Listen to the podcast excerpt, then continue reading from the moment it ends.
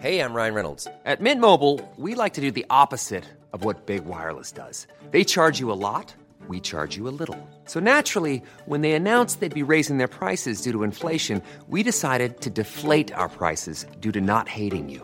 That's right. We're cutting the price of Mint Unlimited from $30 a month to just $15 a month. Give it a try at mintmobile.com slash switch. $45 upfront for three months plus taxes and fees. Promo rate for new customers for limited time. Unlimited more than 40 gigabytes per month. Slows. Full terms at mintmobile.com. There's never been a better time to find out why BetMGM is the king of sportsbooks. Download the BetMGM app and place a $10 moneyline wager on any NBA playoff game. If either team hits a three pointer in the game, you'll win $200 in free bets. Just use code CAPITAL200 when you make your first bet. Sign up now and discover BetMGM's daily promotions, boosted odds specials, and more. Download the app or go to BetMGM.com and use code CAPITAL200 to win $200 in free bets if either team hits a three in any NBA playoff game. Visit BetMGM.com for terms and conditions. 21 years of age or older to wager. Washington, D.C. only. New customer offer. All promotions are subject to qualification and eligibility requirements. Rewards issued as non withdrawable free bets or site credit. Free bets expire seven days from issuance. Please gamble responsibly. Gambling problem? Call 1 800 522 4700. Is it acceptable to go to Mickey D's just for a drink? of course it is. But good luck leaving with just a drink. It's more than a drink. It's a Mickey D's drink. And right now, a small Minute Maid slushie is just $1.59. So all you have to do is choose a flavor, like the tropical mango or strawberry watermelon, and enjoy like it's meant to be enjoyed. Prices and participation may vary, cannot be combined with any other offer. Ba-da-ba-ba-ba. From ASE certified expert technicians to new smart services that keep you connected, Pep Boys Auto Service and Tire Centers keep your ride humming. Open seven days a week. Pep Boys, we go further to help you go farther.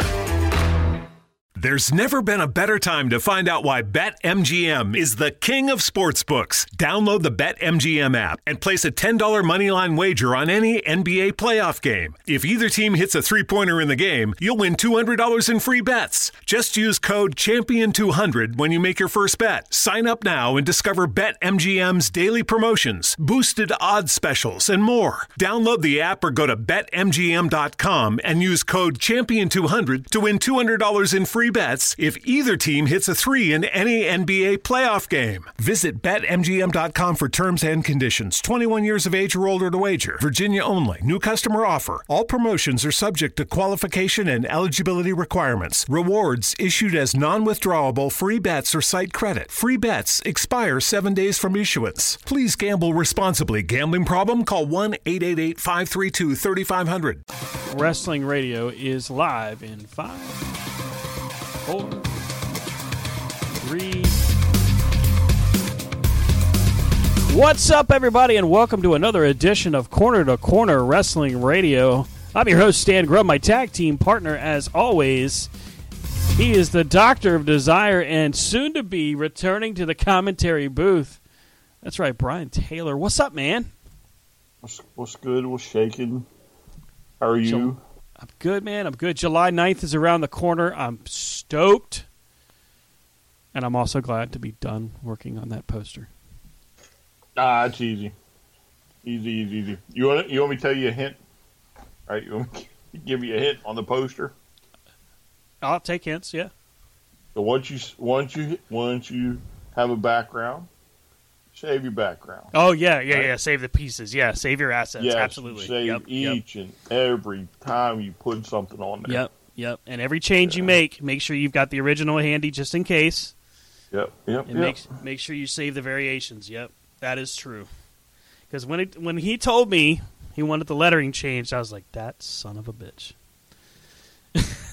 because I hadn't saved all the assets yet. Yeah, stupid yeah, me yeah. thought. Stupid me thought. Ah, I'm good. It's all done. Sweet. No, it wasn't done. Now I do like it better now. I, I do like the look of it. I'm not a big fan of the white around the Resurgence logo, but everything else I actually really like about it. So It just gives it a little flair. Uh, for those of you who don't know what we're talking about, check out UltimateChampionshipWrestling.com. Is it dot .com? No, that would be UCWforever.com. That's correct. Yeah, UCWforever.com. Uh, your boy Stan um, has created uh, his first um, poster, right? Is this your first? My first official one. I did the one for Dinwiddie, but I think you did the final draft on that. I'm pretty Yeah. sure. Either way, yeah. I mean, it's. I'm excited about that. I do like the fact. I thought it was nice that that he basically put the poster on the ticket. That was pretty awesome. Wait, on the ticket itself?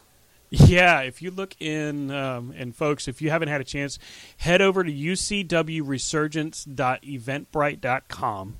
You can get your seats now for July 9th at 7 o'clock at the Signal Knob Recreation Center in Strasburg, Virginia. UCW Resurgence. The ticket has the poster on the top, the location of the of the uh, event on the middle, and at the bottom is the UCW logo and the price tag. So, Are you kidding sweet. me? I never got that. I never got a a ticket. I've had Well- a few posters, but never a ticket. I want at least one ticket stub and I have one poster. You know, if I Yeah, do yeah. no other, you know what I mean? Like if I don't do any others, I got to at least have one and say, "Yep, I did that." Yeah, well, I mean, I have I have the first one I did that, that Mhm, I'm mhm. pretty sure has all the autographs on it, That one is still one of my Mhm. favorites, by the way.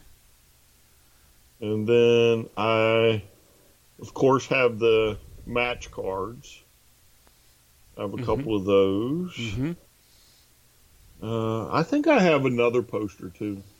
I think there's another one upstairs. So when I look at all of the different ones, and here's some inside baseball for you folks. You know, we don't talk a lot about UCW. We usually keep it pretty separate, but a little bit of inside baseball for you is the process of which we put together posters and try to talk about plans for events. Now, I'm not going to go into the booking because that's that's not our conversation. But when we look at posters and how those get done, at first, man, and Brian will tell you, I am super picky on myself. So when he gave me advice on like, no, you want to do this or that, I'm like, I don't get it. I don't get it. I don't get it. All day long, I don't get it. And finally, it starts clicking. I'm like, oh, okay, now I see what he means. But some of the things that go into it is you got to know who you're working with. And remember, like the week before, he says, "Hey, where are we with the poster?" I'm like, "Where are we with the talent?" We've got two mm. names, and I mean, we could have just gone with that; would have been fine. Which we we started to, but looking at the posters, I, I mean, I looked at like the War poster, I looked at the WrestleFest poster, so you know, when I look at that stuff, I'm like, I'm pulling from stuff that you've done and stuff that I've seen with like other presentations and going, okay, we could try this, we could try that. So it's pretty neat to see that creative process come into play. I still want to do like that, um, the one that we were going to put together for Sterling, if you remember, that had Bravo in the background. I still think that's going to look cool one day. Mm, you'll have to remind me off air. I'm sure I'll remember. I was thumbing through the different posters just to, you know, pull ideas together when I was first kind of brainstorming it. And I saw it and it's yeah, it's not there right now. Of course not. Um, but basically just looking at like ideas I had and one of them was like a huge blown up image of Jeff Bravo like in the background. I think we ended up doing it with uh, Demos instead, but I'll show it to you at some point. Anyhow, Ju- July 9th, Strasburg, Virginia, at the Signal Knob Rec Center. Get a chance to see Ultimate Championship Wrestling come back. I mean, hey, we've been doing this since 2017. Finally back on the road and back to back to work. We got some cool names that are planning on being there. We got the Real Life Freaks, the UCW Tag Team Champions. We've got the Static Age, which is River mm-hmm. the Psycho, excuse me, River the Psychopath, and Mad Max Morrison. Ethan Cross, the UCW Heavyweight Champion, and of course Jason Raditz, the Television Champion, all scheduled to be in attendance, as well as, uh, well, we've still got more to announce. We don't have the, the card official yet, so it's, we, there's going to be a lot of things going on. Mm-hmm, mm-hmm. And this is, we will probably be at this location more than once. Yep, there's uh, a lot of plans in the in the making for future events and for I don't know how often. I thought he said possibly, possibly once a month, but we'll see how everything plays out. Mm-hmm. So, Brian, last night was WrestleMania Backlash for WWE, the premium live event. Wasn't too bad, actually. Got a lot of stuff to talk about there. Monday Night Raw, of course, is going on right now, and if you were paying attention the way we were, you found out that United States Championship is on the line tonight, and I wanted to lead with this. Cody Rhodes challenging Theory, not Austin Theory, because we don't use real names. Hell, Vince. His his real last name's not Theory. Just putting it out there. Anyway, U.S. Championship on the line. Theory defending against Cody. Um, Brian, you said it before we went, we went on the air, and I think you, you said it best. So uh, share with the fans what you said. Uh, about this being the end of Cody in the WWE. Yeah, yeah, I think I think you're dead on. Yeah. Um, win or lose, right? Win or lose. This is uh, going down a certain path that um, is going to turn the fans on him very quickly. Mm-hmm. And he's going to probably miss uh, miss out on a excuse me a world title run somewhere down the line. And by miss out, I mean he may get this world title, but it's not going to be what he envisions. I still think it's a possibility. As much as I would hate to see it happen, I think he he could possibly be skipped over, especially if what happens tonight goes down the way we could think it could. Because there's two different possibilities right now. Um, we'll talk about backlash because I, I feel like it deserves our coverage here. Uh, you and I Oh, both yeah, talked about it. It was a good show. Um, but let's I mean let's just identify the possibilities here for Cody tonight. Of course, if he wins the title, and I- I, know there's a lot of fans out there right now that are going to say, "Let it play out." Uh, n- no, no. This is what we talked about at the beginning when Cody's rumors were just bu- bubbling around. If Cody goes to WWE, it's world championship or bust. Period. You don't have a choice because if he gets filtered to the mid card and stuck there, which is a high probability, now you're proving everything else that everybody else has said. AEW talent has really no reason to go there. Sure, they're going to get paid, but they'll just be, and and Brian, you've said it many times, just another guy. You know, just another name on the book. And and that's where the, the concern comes into play. I'm a huge Cody Rhodes fan. I've been a Cody Rhodes fan since he debuted in tag team with uh, Bob Holly for crying out loud. So to see him cha- change the way he did is awesome, and I'm excited, and I am loving the American Nightmare presentation in WWE. But tonight, man, I don't feel like I'm overselling it by saying that if he wins the U.S. Championship tonight, that's an albatross around his neck. He's going nowhere else. Well, I just I don't think the fans will allow him to go nowhere else because they're going to turn on him. Mm-hmm. Right? You know the the founder of AEW. Right? Just like the AEW fans turned on him. Right, right. And I do think that's coming. I think we've only got a limited time with this face run that he's in right now. Yes. Yeah, and but I, it'll the clock will. It's almost it's like that doomsday clock. You know, you know what I'm saying? It's five to midnight. yeah, that normally sits five to midnight. Yeah. If he walks away tonight with this title, it will go from five to one. Mm-hmm. It'll Yeah, I be agree. one minute to midnight because the longer he holds the title, the more the fans are going to turn on him. Mm-hmm. Because see, what Cody needs to accept, and he should have accepted a long time ago, is his presentation is that of a heel. The way he talks is as an arrogant heel. As an arrogant heel, there is nobody better. Right? I mean, everything he every time he opens his mouth, he screams, "I'm an arrogant ass." Mm-hmm. Right? And that's fine. You know, that's fine. But he should have embraced this a long time ago, and he would have been he would have been hot, bigger Mm-hmm. than what he is now.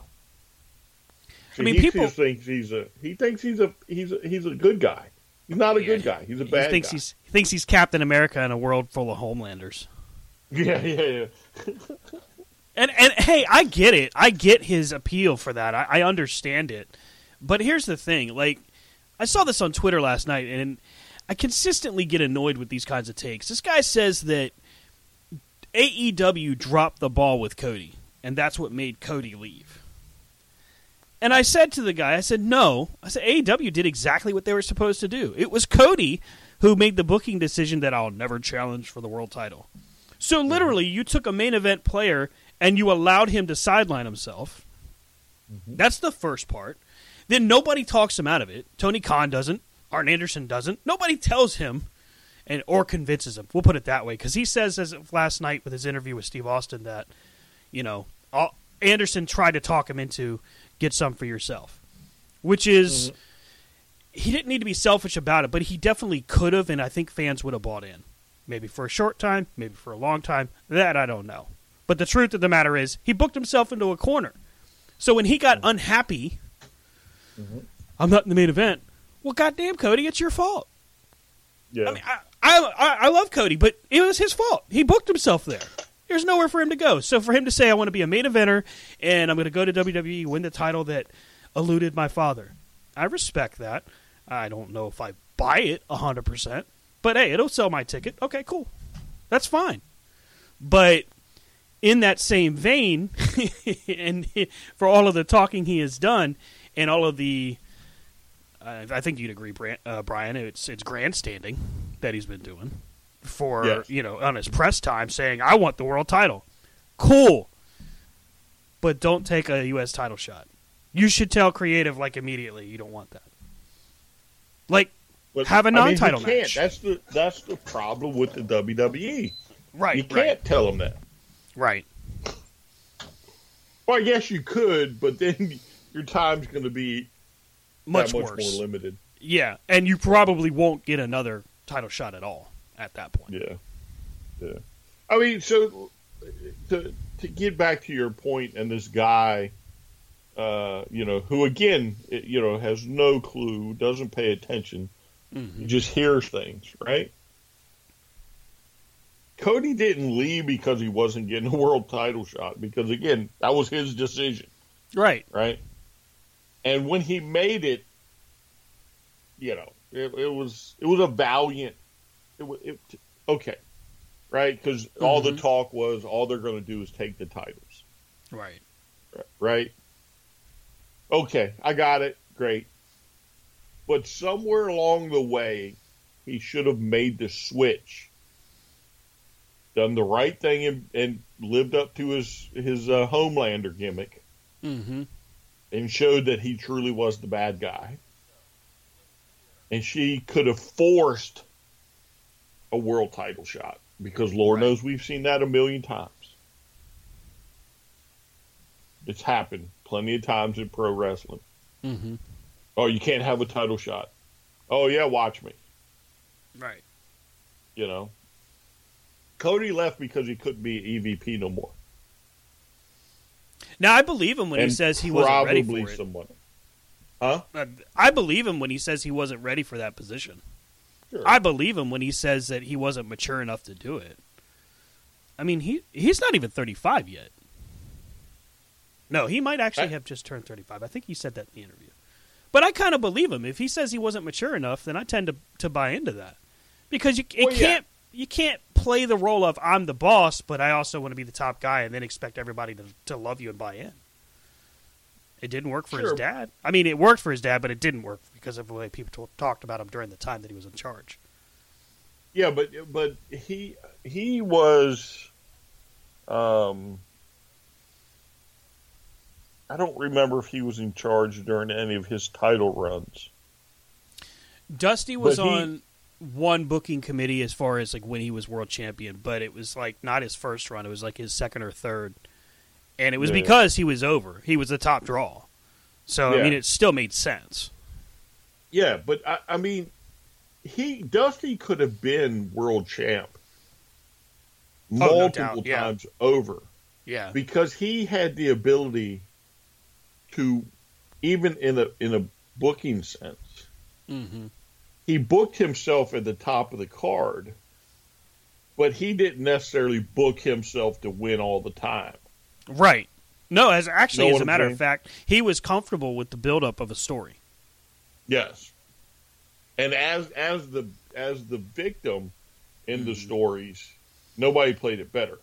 Right? Correct. I mean think of the, the car incident with with his I mean, I don't know if anybody had more broken bones than Dusty Rhodes, right? You know? The car incident, the cage incident, you know, just right on down the line. They tied him to a truck and beat the shit out of him with a bat. Yeah. I'll never yeah, that's forget that. talking about. yeah, Yeah, and then don't, I think they closed the arm in the car. And yeah, in the, in the truck cast. door. Yeah, Yeah. that's back when Barry Windham was a horseman, right there. Uh, was that Barry? No, that Yeah. was the original. Was that was Arn and Tully and, Yeah, and Ole? And Ole and Flair. Oh yeah. shit! Yeah, I'm, I'm, Yeah, that's the original. I'll defer to you, Um, sir. But but that's all as, as an EVP. That's all Cody would have had to have done, hmm right? Okay, I, I'll take the strap.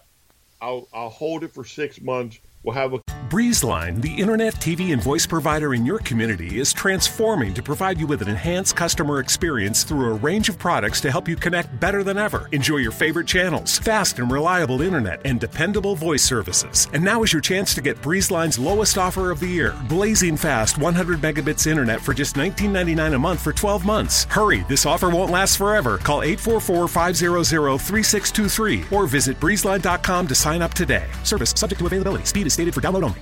compelling uh, storyline and I can drop it. That's what Dusty did.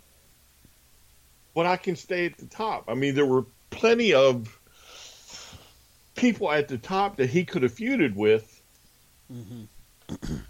you know, to stay at the top, be in storylines, get a title shot every once in a while. And and the world would have been okay. But again, not only does he paint himself into I'm not going to be world champion, but he goes to the mid card, or not mid card, but uh, because I don't know if they really considered. I don't, I don't know that think you they can have- call AEW mid card, lower card, and all that. I don't. I don't think they Yeah, yeah. structure it that way. Yeah, that's that's what I'm saying. So he goes for the TV title, and that's where he pretty much sits. Mm-hmm. Doesn't try to get a tag team. You know, God, he he probably could have formed a tag team. Mhm. And and gotten the titles. The- Well, and you know, then- the tag titles. Then there's the other thing that sealed his fate there, in, in my opinion. And and again, I think he would agree with this, saying "I will not turn," like literally Yes. on television. That was just a mistake because all that really did was say, "Oh yeah, we'll make you." and literally, the fans were like, "F you," flicking him off, like booing louder and louder. His best work, you know, towards because obviously you look at his run where he had his match with Dustin, his match with Brodie, I think was great. But then there's that period of time where like his his build up for his feud with MJF was I mean it was all right, it wasn't awful. Um but it was his last promo before his ladder match with Sammy. Like that was the money promo. And that should have been when he and Tony Khan, because I, I feel like Tony Khan was probably like, look, man, I got plenty of people. If you want to go, go. I, mm-hmm. I see it like that. I mean, and I don't I don't hold any disrespect to him. That's probably what I would have said. I got twelve guys in the locker room right now that are ready to take your spot and then some. If you want to go, you're okay. We'll see you when you come back. Mm-hmm. You know, and that's I, I totally think that's what would happen. But Cody, on the other hand, had an ego to it, and I think he'd acknowledge that. Where he's like, "Nah, I want this, this, and this," and Tony's like, "I don't have to do that. Sorry. So I don't, I don't, I don't see it quite like that, right? I think Cody realized he painted himself into a corner. Yeah, Right. very true. His ego kicked in because a, he's no longer EVP, right? Because again, he, he stopped being the EVP prior to him leaving. Yeah, about a month before. Yeah, Maybe more, maybe a little bit more, because it might have actually been when his daughter was born. Yeah. I mean, don't get me wrong, it's a good thing to have an ego. Mm-hmm. Except he has the ego of a heel. Right. And I think that ego is what ultimately walked him out the door. Because I can see him going home, slamming the door, you know, venting a little bit, and Brandi's like, well, why don't you just leave? Yeah. Yeah. Call Vince. Go back. Yeah, call Vince. Go back. Yeah. Well, yeah, we'll just let it all go. We can go back. You know, who knows? Maybe Hunter had called him. You know, he's got enough friends. Maybe it's Randy. Hey, uh, contract's up. You know, somebody plants the seed. Randy probably waters the seed. Cody's ego kicks in. They pluck, pluck the seed, Right. and he goes back. But again, he, he to me that's ultimately going to do him in, and this is what he really needs to embrace because even his father was a bad guy for a bit. I mean, he started off as a bad guy through most of the seventies, Wait. and wait, then eventually went NWO.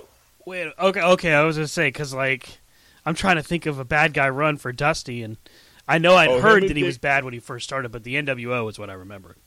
Yeah, him and Dick Murdoch in the seventies as a tag team were just ruthless. Damn. I need to look up some footage of that. I don't think I've seen it. Uh, who did Dusty face for the world title in the WWE? Um, Wasn't I think it was Backlund? Madison Square. No, it wasn't Backlund. Uh, was it Super uh, Superstar? Oh, Billy Graham. Was it Billy Graham? Let me look that up. Because now, now you got me legit curious here. Dusty Rhodes. I, I, I'm 1979, sure he right? was a heel.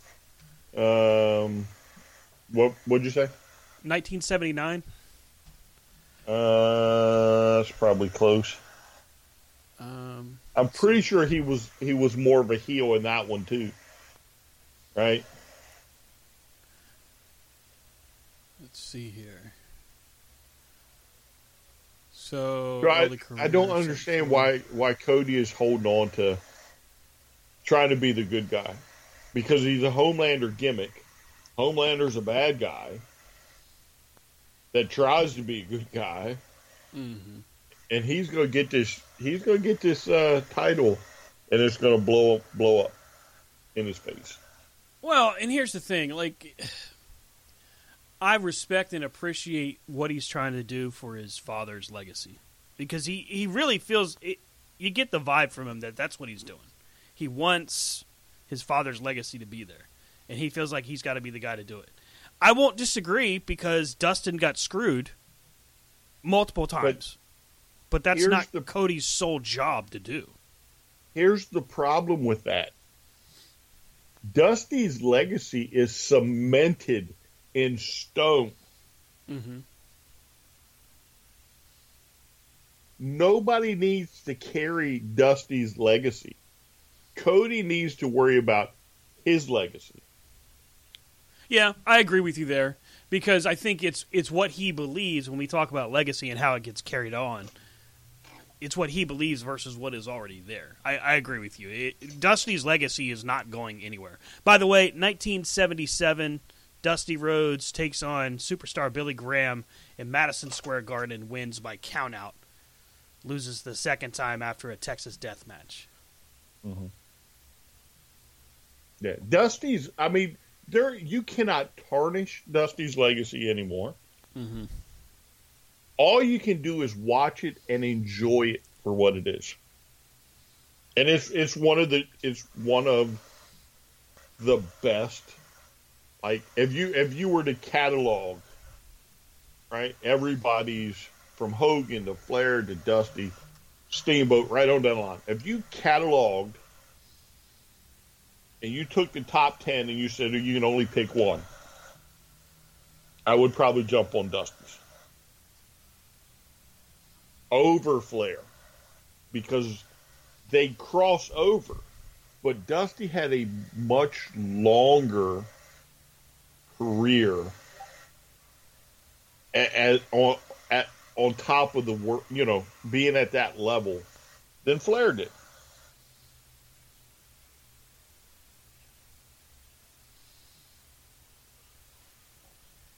Following up on uh, the d- when did Dusty work heel? He worked heel from '68 all the way to 1974. Yeah, I definitely got to find footage. I bet Yeah, you he was a damn Murdoch good heel. tag team. Yep, Oh. yep, you're right. Yeah, Probably the best.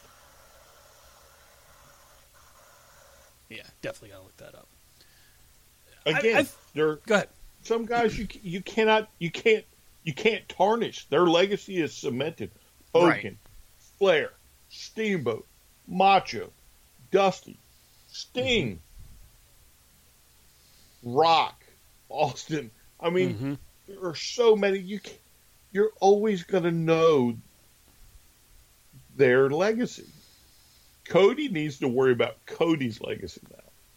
And I feel like that with him going to WWE, it- eh, to me, just like you said, he had already booked himself into a corner. He li- literally took away all of his options, so it made sense.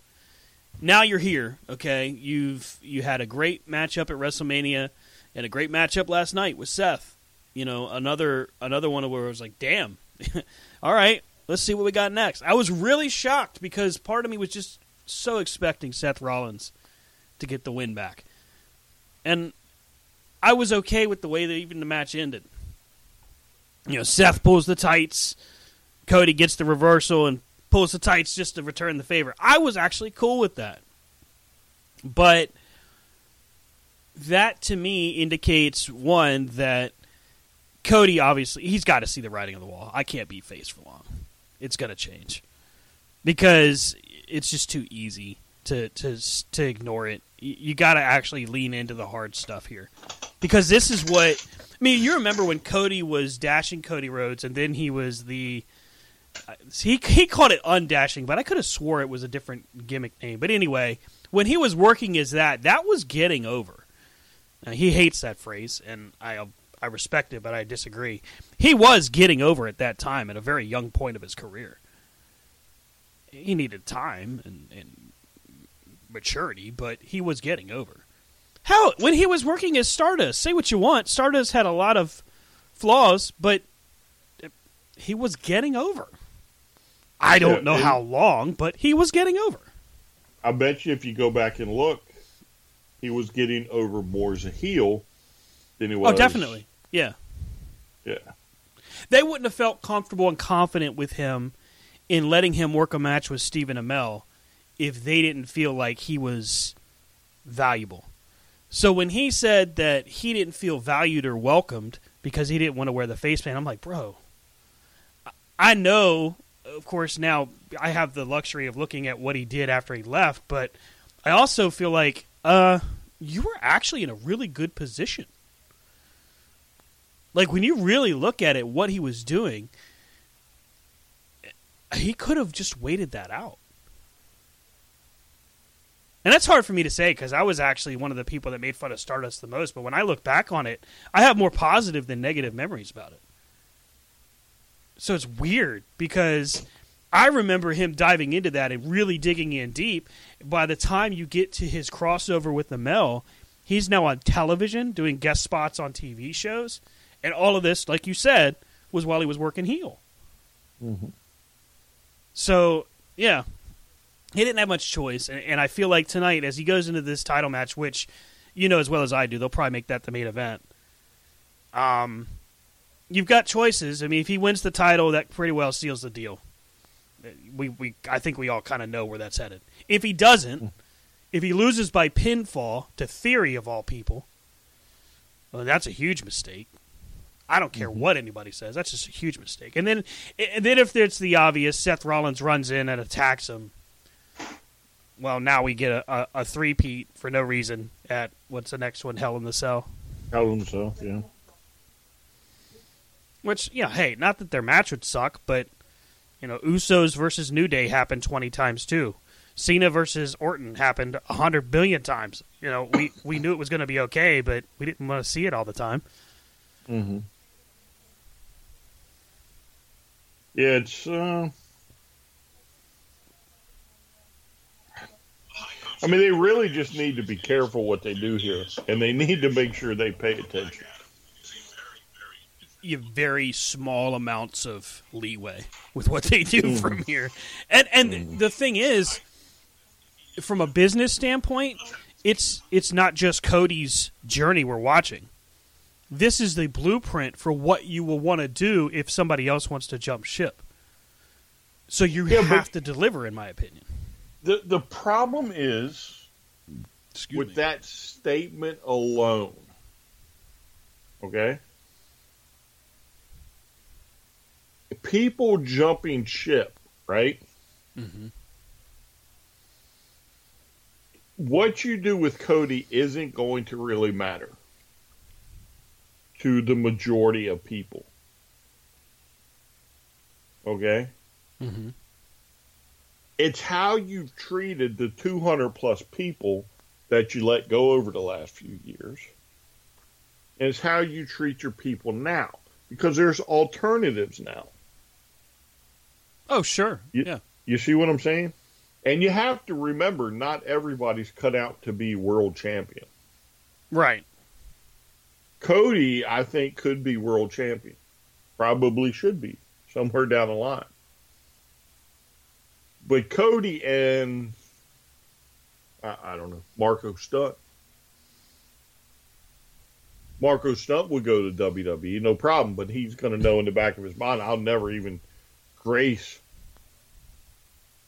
a world title shot. You see what I'm saying?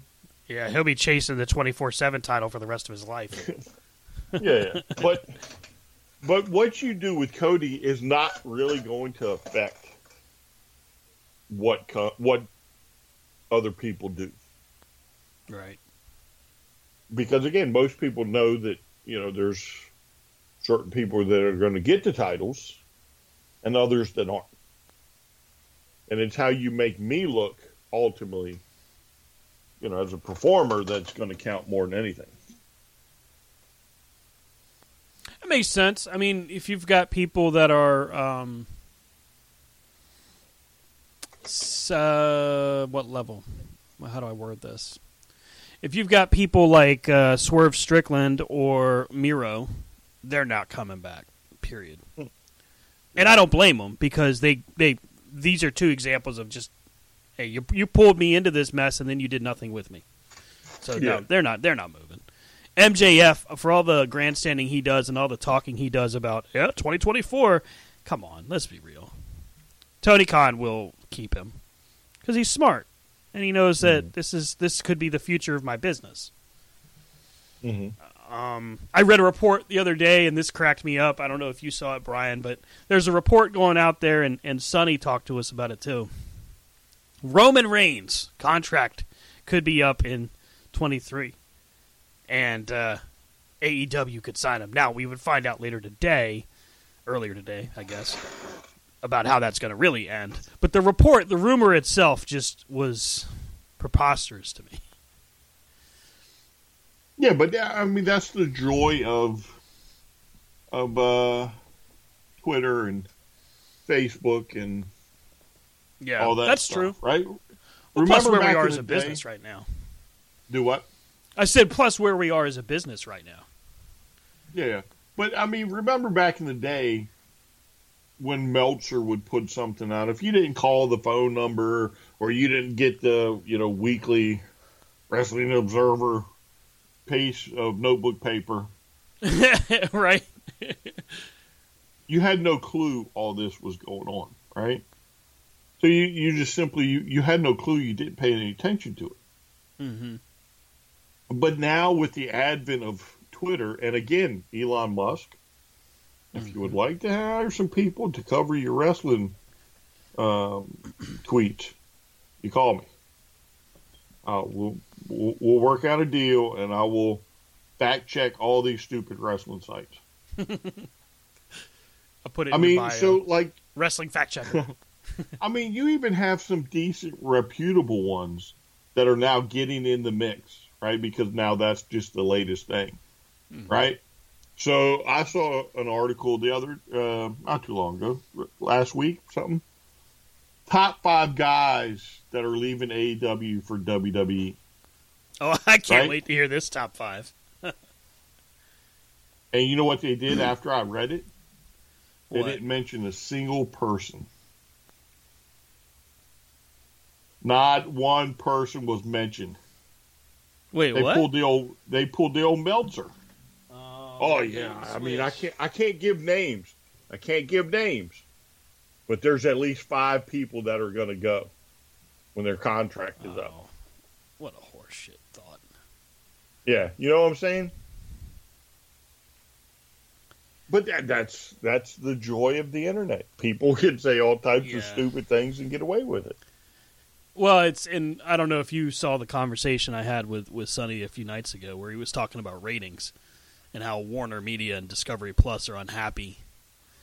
And I said, uh, "No, Here, here's how that works. You're giving them another television show, so no, mm-hmm. they're they're not unhappy. As a matter of fact, they're Facebook connects people. It's what they do, and they know real, meaningful connections happen on safe, secure platforms." That's why they build tools that give you more control and help keep you safe online, like Privacy Checkup. Access your information and their industry leading AI that detects harmful content faster. Learn more about how their tools protect their communities and the work ahead at about.fb.com/slash taking action. At Dunkin, we're getting ready for sunnier days with our Sunrise Batch Iced Coffee. A bright and balanced iced coffee with notes of cocoa, tangy sweetness, and toasted nuts. Made to brighten every day a little more. Soak in the sunshine a little more. And fill every moment with a little more, more. Because we aren't just chasing sunsets anymore. We're counting sunrises too. Do more with Dunkin' Sunrise Batch Iced Coffee. Brewed for brighter days. Enjoy a medium for $2. America runs on Dunkin'. Participation may vary. Limited time offer. BetMGM is pitching baseball fans a chance to swing for the fences. Register using code CHAMPION200 and win $200 in free bets when you place a $10 moneyline wager on any Major League Baseball game and either team hits a home run, regardless of your bet's outcome. Enjoy baseball like never before with BetMGM's daily promotions at your fingertips all season long. Download the app or go to BetMGM.com and use code CHAMPION200 to win $200 when you bet 10 bucks on an MLB game and either team hits a home run. Sign up today and find out why nothing beats a win at the King of Sportsbooks. Major League Baseball trademarks used with permission. Visit betmgm.com for terms and conditions. Must be 21 years of age or older to wager. Virginia only. New customer offer. All promotions are subject to qualification and eligibility requirements. Rewards issued as non-withdrawable free bets or site credit. Free bets expire 7 days from issuance. Please gamble responsibly. Gambling problem? Call 1-888-532-3500 they're tickled pink. You're delivering almost a million viewers a week. If you have a dip in ratings right now as AEW because you're in the midst of, oh, I don't know, the NBA playoffs and the NHL playoffs. Mm-hmm. By the way, back before AEW was in existence, you know what other companies suffered from those ratings? Yeah, WWE. So back up a little. Oh, and WCW did too. Definitely, because they were on mm-hmm. TNT and they had to share TV time, right? Just like the Westminster. You remember the Westminster Kennel Club? Yes, and the and the, oh, and the WWF would always change. one thing, one thing that cracks me up, and this is all across the board. There's no one company this gets done for it all the time, but it's the continual moving of the goalposts. Like you measure success for WWE as ratings, right, and merch sales and all of that. And we've got it. It's all public knowledge. We can look at it. And we all acknowledge the same facts. You can take an Excel spreadsheet and you don't can't you know, you're not going to fib the numbers, but you can twist a report to make it look a certain way. That's just that's just business. You look at TNA and suddenly it's not about it's not about uh, merch sales, but by the way, TNA actually did really well with merch sales in their early periods of their career. But it's now it's about can they draw a million viewers. Fast forward to you know to current with AEW. First, it was you can't draw eleven thousand. They did that. Then it was you'll never get your own pay per view. They did that. Then it was you'll never get a TV show. They did that. Like they, they just keep moving the goalposts, bro. Yeah, but wrestling is wrestling. Like why why does Yeah. it always have to be something else? It's the bobble-headed fans that move the goalpost. Mm-hmm. As an AEW fan, I am fine where it is at right now. It is a company that is three years old and was pushing and moving forward through a pandemic. and doing so really well. Yes. I mean, like outpacing the competition, making the competition look foolish. It's pretty bad I- to lose a ratings war in the middle of a pandemic. Yeah, I mean, they literally, they literally, for the first time in oh forever, backed the WWE down to the point they were like, "Nope, we got to move this show." Mm-hmm. right? And, and I mean, it was it was a bold move for Dynamite to be on Wednesdays, and then an even bolder move for WWE to say, "Well, we're going to put NXT on Wednesdays." And I guess they just expected naturally that "Oh, it's NXT, it's our most popular show. But people wanted to see all of the new talents that were available on AEW because it wasn't just like one or two; it was like thirty. And that's not a joke. I mean, that's truth. From Dark to Elevation to Dynamite and then later Rampage, all of those different people were, you know, spotlighted in AEW versus the same, what, 12, 12 people in NXT and in WWE. Mm-hmm. And this Yeah, is coming from a guy that's been on both sides of that fence. So, come on. Well, what's interesting about the whole uh, ratings argument this past week, Mm-hmm. not only did they lose to one NBA playoff, they lost to two. Yeah. And they still managed to get number four overall with the post game, NBA post game or whatever it is, Mm-hmm. pulling third. And I'm sure the people at Discovery Warner or whatever it's called now are probably looking at, holy cow, on this particular night, we didn't just have one top five show. Mm-hmm. We had four of them. Right, right. And th- hey, there was a period of time where I thought it was possible that AEW maybe was in some trouble because suddenly they went from pretty well blood and cussing and all of that every week to we went a good three weeks where they just didn't. And it, it seemed like to me it was just a conscious effort to maybe make a switch to that. There was some rumbling, you know, uh, on on dirt sheets, depending on which one you follow, that the network was wanting them to tone it down a little bit. So they tried. They still did normal ratings, and then they went back to it, and they still did normal ratings, and nobody said anything.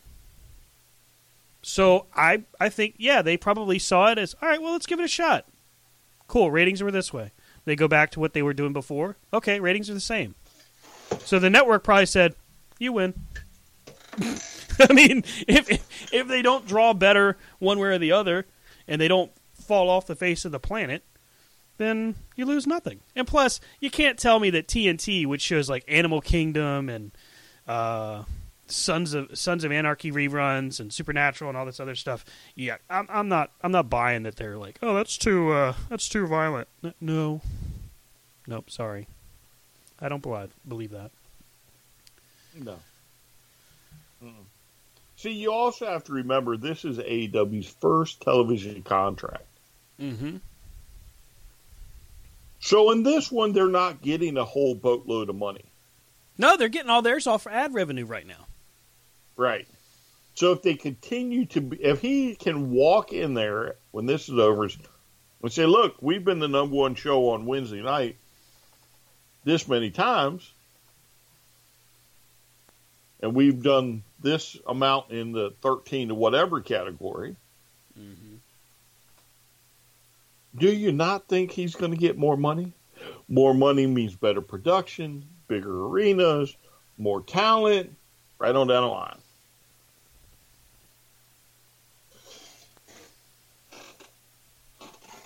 Yeah, it's.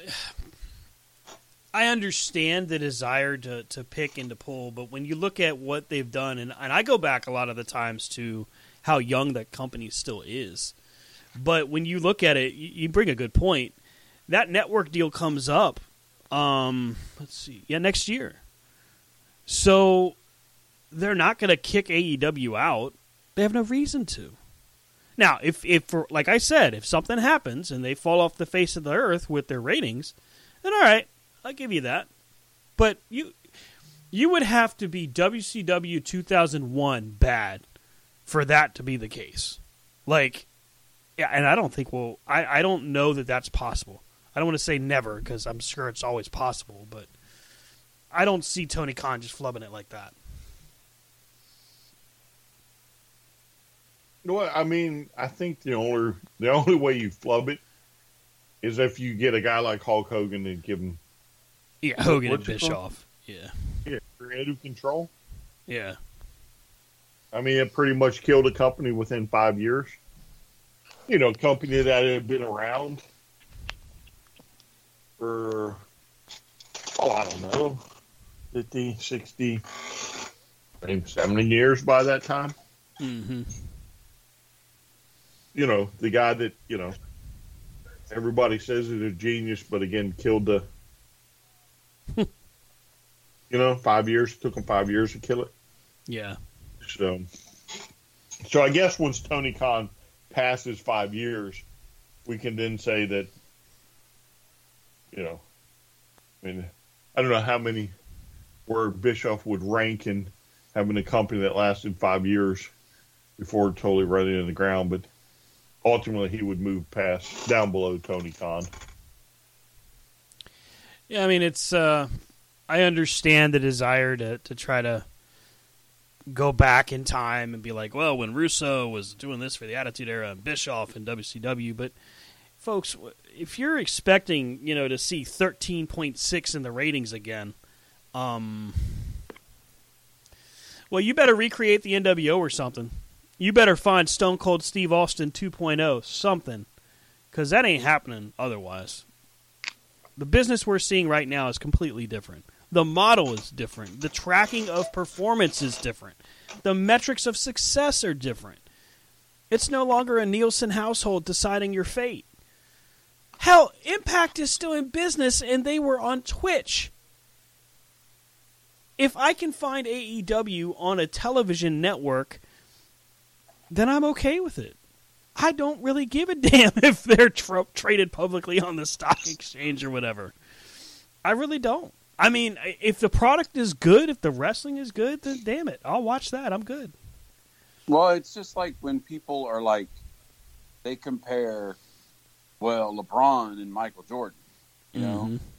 and you can't compare the product you see today with the product, and you really can't compare, like you all were saying, you really can't compare what's going on with AEW and WWE with what went on with WWE and WCW. I mean, we still we see the same trends, Mm-hmm. you know.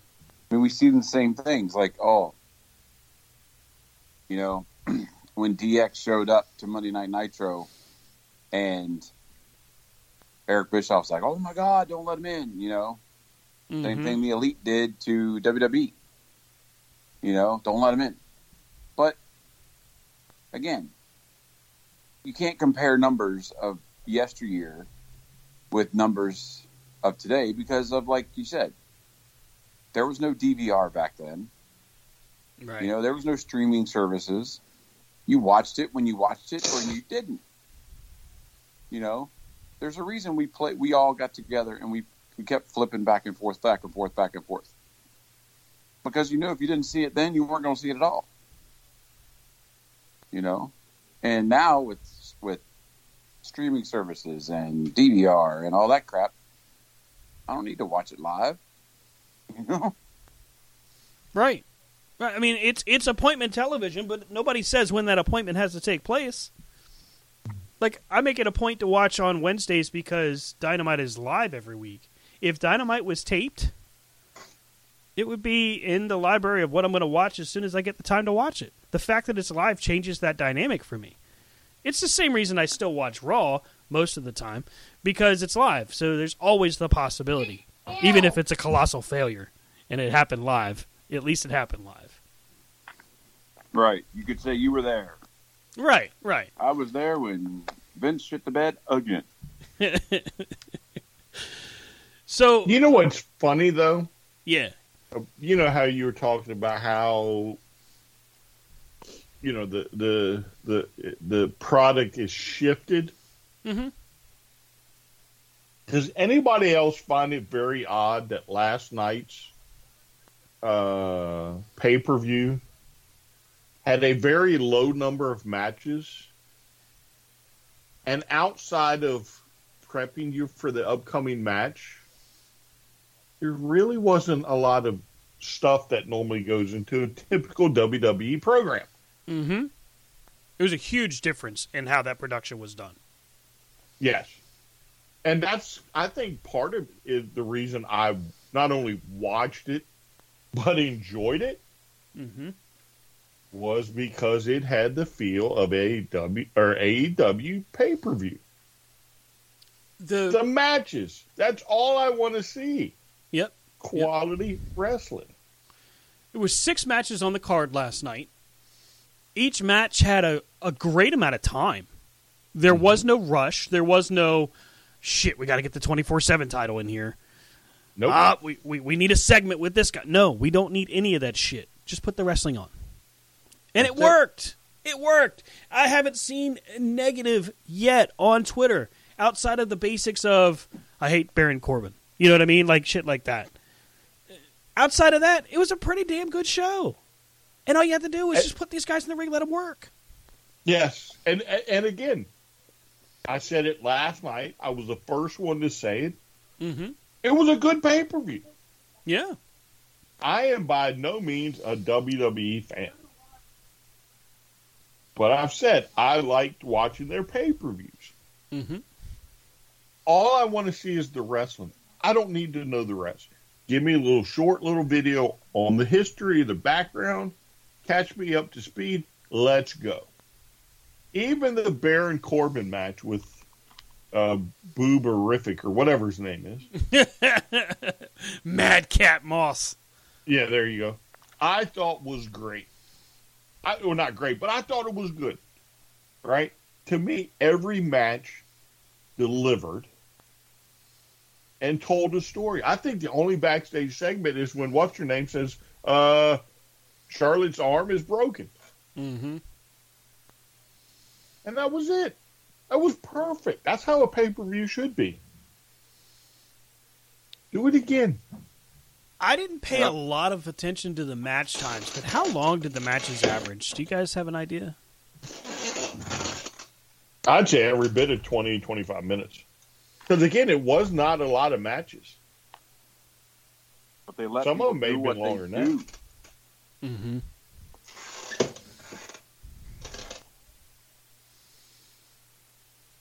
But yeah, it was a very AEW style pay per view. Just straight wrestling. So they opened the show with Cody and Seth. We talked about the winner of all of that. I thought that was a wise decision to uh, get the crowd on fire and, and have them at the, at the top as soon as they possibly could. I, I was concerned for the possibility of the 50 50, but we got a solid finish out of it. I mean, this matchup to me is going to. It's going to rank pretty high for WWE pay per views this year. I mean, yeah, I think for me, the ones I've seen, this by far is the my favorite so far, and it tops WrestleMania. See, I was I was close on that. I don't, I don't really know. I mean, you can't ever recreate that that moment where he comes out, but this match was just much more solid and back and forth. Um, and you had to really work for it on both sides. So I was really impressed. Rob, what'd you think of the uh, Cody and Seth? I mean, it was like you said. They continue to step up. You know what I mean? Mm-hmm. And I think for somebody to come in and for Cody to, to fight, to wrestle, it's the smartest move to moving with Seth because Seth is one. I mean, except maybe with the exception of like AJ, Mm-hmm. you know, could really go toe to toe with him at this point. You know, because I think, barring some pageantry, Seth is one that can kind of slip in and out of that WWE wrestling style and actually do it. You know, and so that's what you saw. Sorry, Alexa Bliss is back. I'm kind of like Yeah, it's uh, Alexa Bliss just uh, squashed Sonya Deville. By the way, textbook WWE looks like Sonya Deville got Botox to the face. Why do they do this to their women? Stop it. Wait, wait. eh, oh yeah, because they're all about women. You know. You know, women's So is revolution. Alexa crazy Alexa or back to being Alexa? um, Rob, I have it on in mute, between. so yeah. all new outfit, but she still has the doll. Are you kidding me? So I read a report the other day, and I want to say it was from the Torch. It might have been the Observer. I don't know. But there's a report going around that says that they're looking to go back to the Divas style of wrestling. And from this indication here tonight, yeah, maybe they are. Well, let's. they're- Raw and SmackDown normally only average twenty-five to forty-five minutes of wrestling, Mm-hmm. if you're lucky, for the whole night. Right. So why not, you know, just go back to the two, three minute diva matches and, you know, save you some time to, you know, do some crazy segment that makes no sense. Well, it gives you a chance to talk. You know, like you said, it has more chance for them to sit back and have somebody in the background going, "My guest at this time." Mm-hmm. Mm-hmm. Oh, what? It's Roman Reigns again. Oh, Bobby Yeah, so Lash- who was next? Yeah, it was Bobby Lashley and Omos in a rematch from WrestleMania. Um, this matchup actually was better than their WrestleMania match. And I feel like Omos is getting better, but he's to me, he's on a limited clock. If he doesn't start showing more improvement within the next six months, he's probably the next guy to get released. And six months But- could be generous. But you have to understand, right? It, he's not on a limited clock. He's on a limited playing field. Because there's literally only one or two of those guys in the WWE right now Mm-hmm. that can go in there and do any, and even look like they can do anything to the guy. Yeah, yeah, I get I get your point there. So that by the time he does get in the ring and have an opportunity to really show out, and and I thought he showed out well last night. Um, but by the time he gets that opportunity, it's with that same person, so the buy-in could be a lot less. I I, I agree with you there. Yeah. So ultimately, he's gonna he's gonna fail because they don't have any Rybacks. the pre-show stopper. call me, Vinny Uh. Roo. Call me. Yeah. Ah, well, There's just no guys to throw them around. Here comes Ezekiel, Elias's little brother.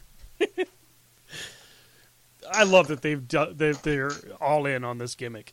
I do love that they bought in and, and they've really done the whole. No, Kevin, you're crazy. Everybody knows this is Elias's little brother. I do love that. Sometimes they get sports entertainment right. Sometimes Or maybe we'll go back to the '80s when everybody was a character. I'd be okay with that. Just freaking embrace it. You know what I mean? Just do it. You Yeah. you don't have to be like everybody else. Do your own thing. I liked what they did last night as far as the shift to how the show was produced, and it had a great feel to it. It had a great flow to it. Um, but if if they went back to that character base, I'd be okay with that too, because that was one of the things that I think we could agree that we enjoyed about the differences between the different companies. WWF was your cartoon. That was your characters. WCW, NWA, that was your wrestling. Japan, that was where they literally beat the shit out of each other. Like, you know what I mean? Like, you had mm-hmm. those places where you could go. and maybe we're getting back to that. I mean, even Hogan was different in Japan. Yeah. Uh, let's see here. Omos I don't think the there's a place for that though. This now, in my opinion, it could be. I like mean, the big over the top characters. I just don't feel like society wrestling fans today would be like, "Ooh, I am he's glad the son that of uh, a plumber." I'm glad somebody shared this. I don't know if you guys saw this, but last night during Backlash, during a recap of Happy Corbin and Madcap Moss, they used crowd shots from like ten years prior to get the recap for like crowd reactions. Oh, it- uh, my mind just melts on that. How? What gave it The away? Matrix. The Bush Quayle T-shirts or the Clinton Gore? Bush Quayle. I love it. Um, it's just wild to me because like I'm looking at it and here's some screenshots where they've got literally the same thing. Wow. So they're showing like the the reactions to Madcap Moss attacking Baron, and I didn't realize this. Jeez, that's just sad. here, we- are trying to give him a little bit of credit, and then they. what the hell? Dang Uh, it. All right, I'm, I'm out of the WWE corner again. that pay per view sucked. that was bullshit, man. Uh, Omos gets the victory with the choke bomb. Eh, that's all right, I guess. Whatever. Wasn't awful. Like I said, it was probably Omos's best showing so far. Um, and then we get to another another rematch from WrestleMania. We get Edge and AJ Styles. Again, this match better than their WrestleMania matchup. Um, all the way up until the closing three minutes of this match, maybe less. Trying to remember Less, the timing. uh, maybe 30, 30 seconds. Yeah. The matchup itself was great, and then we get to like the whole premise of this match, Damian Priest is supposed to be banned from ringside. Mm.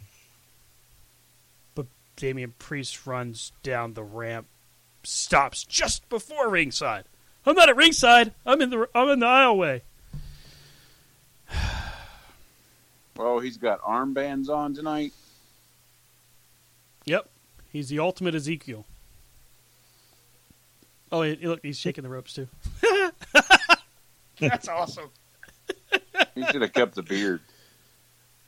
Well, I'm waiting for him to do like a, to have a promo where it's him and Elias standing next to each other because you know they could they could probably do something like that. and Elias is like, "I'll be there for you, brother. I'll be your tag team partner." That would be great. What the? Oh, Kevin's God. going to be like, "I'm not Kevin." They're going to call him even crazier. so Damian Priest comes down to the ring last night. Um, like I said, just to that ringside area. Um, but he, uh, he he doesn't do anything. He just points. And AJ Styles, because all good guys are idiots. That's how WWE wants you to think. All good guys are complete morons. So he's just going to stare at Damian Priest. Hey, hey, what are you doing? You're not supposed to be here, man. Gets the gets the advantage again. Looks like he's going to beat Edge, and then the hooded figure comes out, which eh, Wait, depending wait, wait. You got to you got to back up though. This is this is one of the the moments. The I'm not allowed at ringside. right, right. They actually fight in the ring. So, oh yeah, yeah, yeah. So, before we get to the hooded figure, thank you, Brian. Finn Balor comes rushing to the ring, smashes Damian Priest in the back, rolls him in the ring, and they start fighting. In the ring. In the ring. The bell should have rung immediately. Right here. Boom. Yes. Done. Right there. yeah. AJ wins by DQ. But instead, and this this I still say this could have been a good opportunity to have Finn fake everybody out and then turn. Instead, they go through and they fight through the ring and get to the out. Hiring for your small business? If you're not looking for professionals on LinkedIn, you're looking in the wrong place. That's like looking for your car keys in a fish tank. LinkedIn helps you hire professionals you can't find anywhere else, even those who aren't actively searching for a new job but might be open to the perfect role. In a given month, over 70% of LinkedIn users don't even visit other leading job sites. So start looking in the right place. With LinkedIn, you can hire professionals like a professional. Post your free job on linkedin.com slash people today. Burrow is a furniture company known for timeless design and thoughtful construction and free shipping, and that extends to their outdoor collection. Their outdoor furniture is built to withstand the elements, featuring rust-proof stainless steel hardware, weather-ready teak, and quick-dry foam cushions. For Memorial Day, get 15% off your Burrow purchase at burrow.com slash ACAST and up to 25% off outdoor. That's up to 25% off outdoor furniture at burrow.com slash ACAST. Side of the ring. And then the hooded figure comes out. AJ's at the top rope, getting ready to try to go for the forearm because he can't do the springboard, which I like the storytelling on this one. Can't get the springboard because his arm's hurt. So the hooded figure jumps up, grabs his leg, and good lord, did she ever yank the hell out of his leg, by the way? Does, does he get extra money for every nut shot he takes? God. I bet you Wendy from home is just watching going, Dan, that's not right. Don't do that. anyway, the hooded figure crotches him on the Well, top rope. The house. Uh, Maybe. He bought and Maybe. paid for their house because of his run-ins with Shinsuke. he, he better have. Good lord, that's a lot of kicks in the nuts. So Edge gets the bully choke on there, the bulldog choke, gets the victory, um, and we get the unmasking or the unveiling of the new member of the of Judgment Day. Um, and it's Rhea Ripley. Uh, Rob, what do you think of Rhea Ripley joining up with Edge and Damian Priest?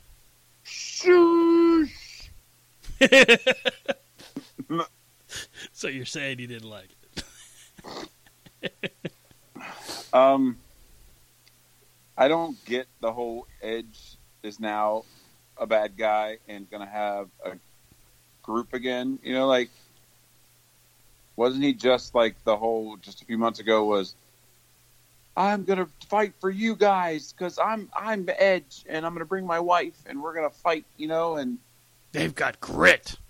damn that dastardly Miz. Um, but now all of a sudden he's like gonna have a harem, and Damian Priest has gone from U.S. champ to oh well now you're gonna be my lackey in my group, and they're doing the same thing with Rhea Ripley. Now, see what happens. Is it another? What was that group that they broke up? K Bar Tampon, whoever like. K bar. I think what Rob's trying to say is retribution and T Bar and go. mace. K bar and tampon. Rob just won. Rob won won the night. K bar and tampon. Ah, shit. well, I guess we'll see. Brian, Rhea Ripley has already turned heel. Now she's part of this new faction called Judgment Day. What, what were your thoughts when she came out? Um, while intriguing, I don't see where this is going to go. Once you, including Rhea, you know what I'm saying? With her now in the mix, I have no clue where this is going to go. And again, it's interesting, but it's not interesting enough for me to keep track of it. If that makes sense. Yeah, I mean, I, I I agree with Rob. It's like, although working with Miz is probably enough to drive anybody insane. Um, you know, he went from he and Beth, he and Beth Phoenix in a mixed tag to, you know, now we're uh, now we're beating up AJ. I don't know why yet, because AJ is, well, AJ Styles. And Edge and him hadn't interacted at all. Period. oh wait, except for the time in the Royal Rumble where he hit the spear on AJ Styles, and Styles trying to oversell a little bit, separates his own shoulder. But that's how long it had been. So like nothing had really there was no reason to get here, but here we are. Mm-hmm. Yeah, I, I mean that's what I'm saying. It's interesting that she's now in the mix. To Mhm. me, it doesn't really make sense because you have nobody to go against her, Right. or or the whole group, the group as a whole. And it's just not interesting enough for me to uh, care. Yeah, I don't see myself going, "Oh, I got to see what they do next on Raw." Nah, Right. not really. Because what's the point? That's the thing. Like Brian said, like what is the point? Yeah, I couldn't have said it better, Rob.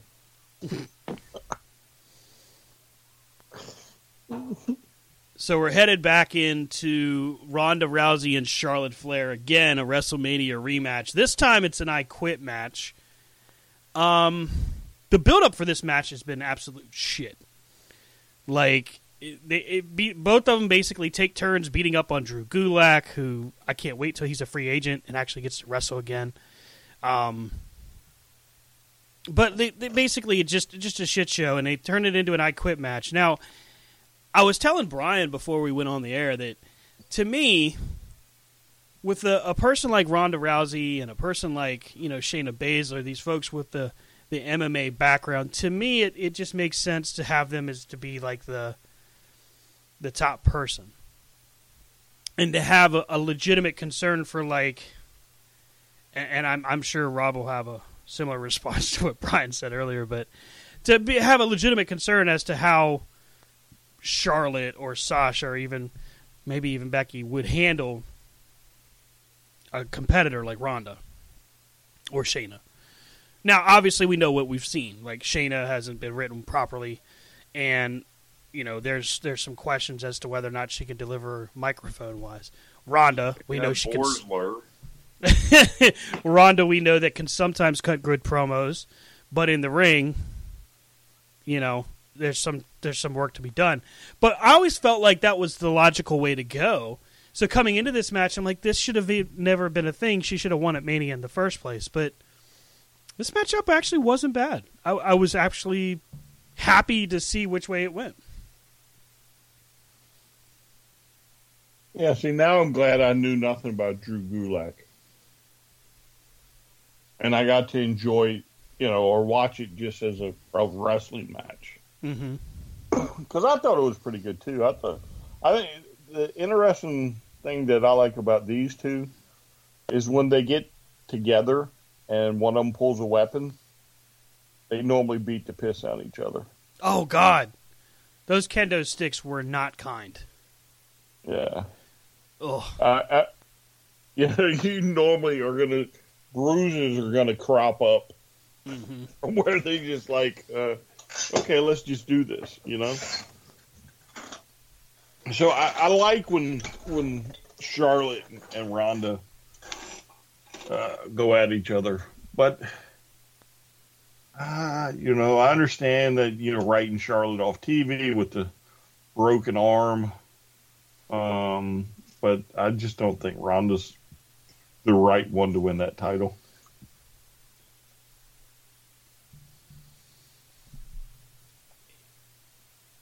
If you're going to put somebody over in the Royal Rumble and you're going to give them an opportunity to win and get to that main event spot,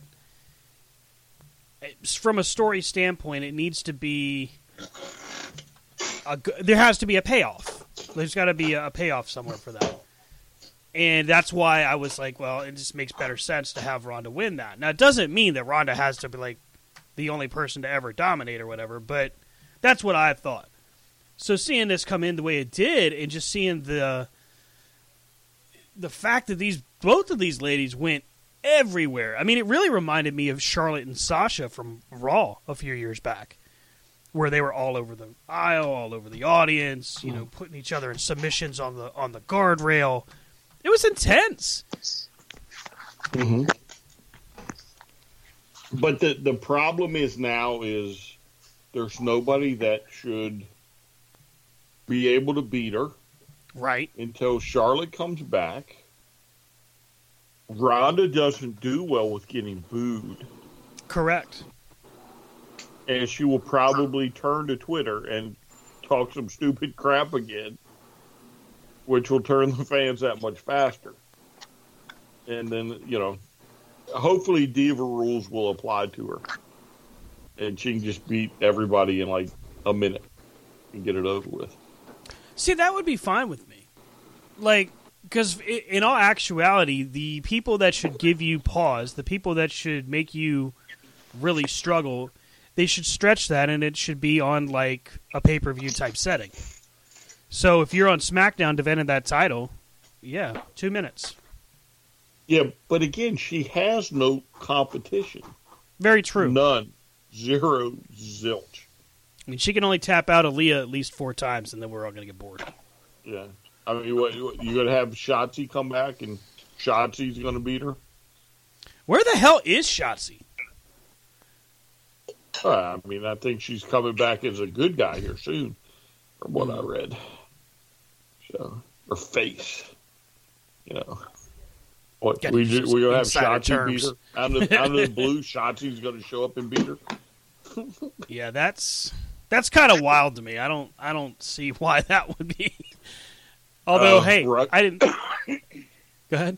Raquel, is, is she uh, been called up? Yeah, see, Raquel beating Ronda in like a shocker kind of thing, that could make sense to me. But I don't see him doing it without a build. Although, well, this is WWE, so Even with the build, I don't see her beating her.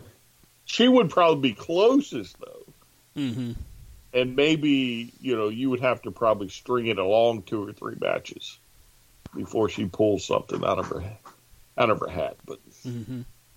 there's absolutely nobody else that gets close.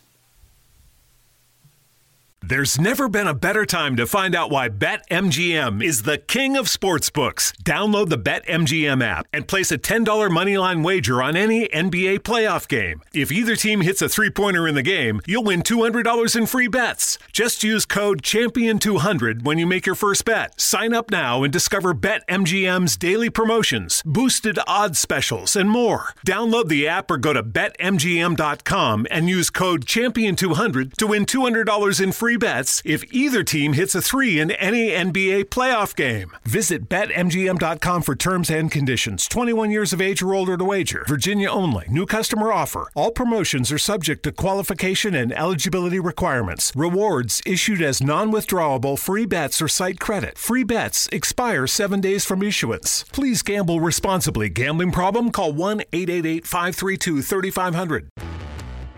Freedom is a feeling, and the best way to truly feel free is behind the wheel of a Jeep SUV. Find out what true freedom feels like at Jeep Freedom Days. And now, financing at $2,500 total cash allowance on the purchase of a 2022 Jeep Grand Cherokee WK Laredo 4x4. Don't miss this great offer. Financing for qualified buyers through Chrysler Capital. Not all buyers will qualify. Residency restrictions apply. Must take retail delivery by 531.22. Jeep is a registered trademark.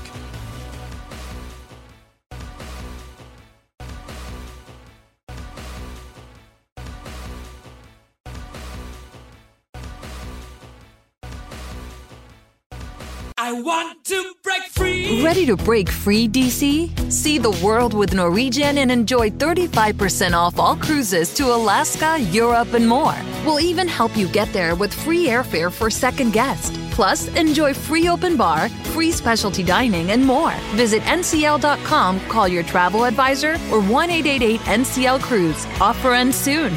Norwegian Cruise Line. Sail safe, feel free. Ships registry the Bahamas and USA. Restrictions apply. I'll bring us right back in.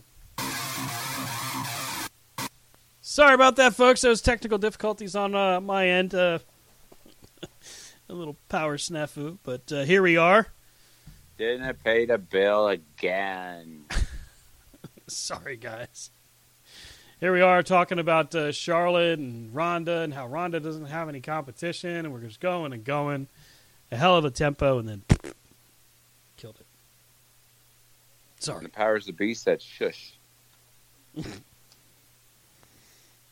Maybe that's it. Vince I'm almost talking. curious to know how long it'll take until she screws us up. she'll get on Twitter and say something stupid. Won't take It's long. a fake sport, guys. It's not even a real sport. As if we don't know, nitwit. Right. You guys don't know what it takes to be a superstar. Oh my god. I'm here for the paycheck. Yeah. I'm here for catering. you don't like it, I'll beat you up for real in a fake sport. We know it's fake, Ronda. That's what's funny about it. Getting worked into a shoot, brother. God. All right, what's next? Isn't that the main event next? No. So- yes. Yes. Let me let me pull it back up here. Baron Corbin and Oh, yeah, Happy, excuse me, Happy Corbin and and Madcap Moss. Uh, so outside of the fake crowd shot, which still boggles my mind, I can't. I I don't. I don't get it, but okay. If you feel you got to do it, whatever. Outside of that, um, you know, both uh, Moss and uh, Corbin had a, a fair showing, and it didn't go over to the point where you're like, God, I can't, I can't watch this anymore. You know, they gave it a good six minutes. It was done. Bingo, bango. I guess we'll see it again on Friday. Welcome back to SmackDown. Yeah, I mean, I enjoyed it. I don't normally enjoy a Baron Corbin match, but I thought it was a pretty good match. I thought it was decent. Mm-hmm. Um, I I can't help but think though that maybe it's time Corbin went back to the lone wolf. Yeah. Something. Just they got to change it. Yeah. Yeah. And please, for the love of God, get rid of whatever fashion designer you have that has told you that Madcap Moss and Happy Corbin's gear makes sense. what the hell? Khaki shorts and suspenders, baby. What? Then wrestling souls on little ankle boots. Right. Like, what? just why are we doing this? I wonder if sometimes just Corbin just sits in the back, is like, you want me to do what? All right. Let me finish my sandwich. and then he just goes and does it and goes back home. All right, well, that was that was boring. Thanks, guys. See you next He's week. a lifer. Oh, I'm sure. He's got I'm no- sure. He's like uh, uh, Richard Gere in An Officer and a Gentleman. I got nowhere else to go. Wow. That's awesome. Except he won't get a payoff. he doesn't get the girl at the end. well, maybe he could, maybe he could go to Impact. He'll go to control your narrative. Oh, that would be a good spot for him. He would probably be like, uh, oh, that might actually work for him. Honestly, Remember, Corbin, the first fight is with yourself. Fuck. Look, man, we've been fans of wrestling for a long time. We've seen some goofy shit. We really have. But nothing as goofy as control your narrative. Just nothing. listen, they're they're missing an opportunity if they don't have a new wrestler knock themselves out. what? Well, what's what's what's the first what what's the rule? Oh, the said? fight within yourself. So you mean like, Yeah, like kind of like Fight Club? yeah, yeah. Oh Well, my no, god! Like Fight Club. Like just ha- just like some new dude fresh in the door, right? oh my god! Reads it, says, "Oh, well, sh- okay." Picks up a chair, and knocks himself out. You're a son of a bitch! Whack!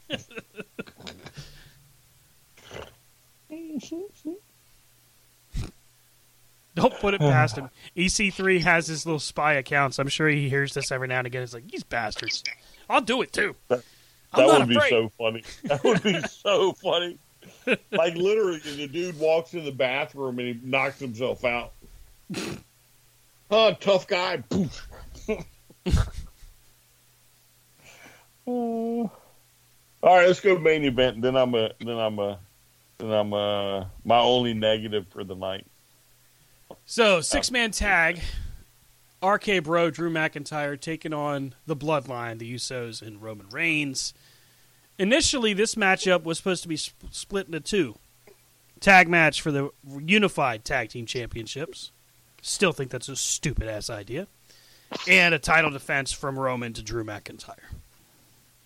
I don't know what happened that made this match change to the six man, but they did a damn good job making this match go. And I mean, I don't think that Drew McIntyre is going to be the guy that beats Roman. But damn if this match didn't make you think maybe he will be.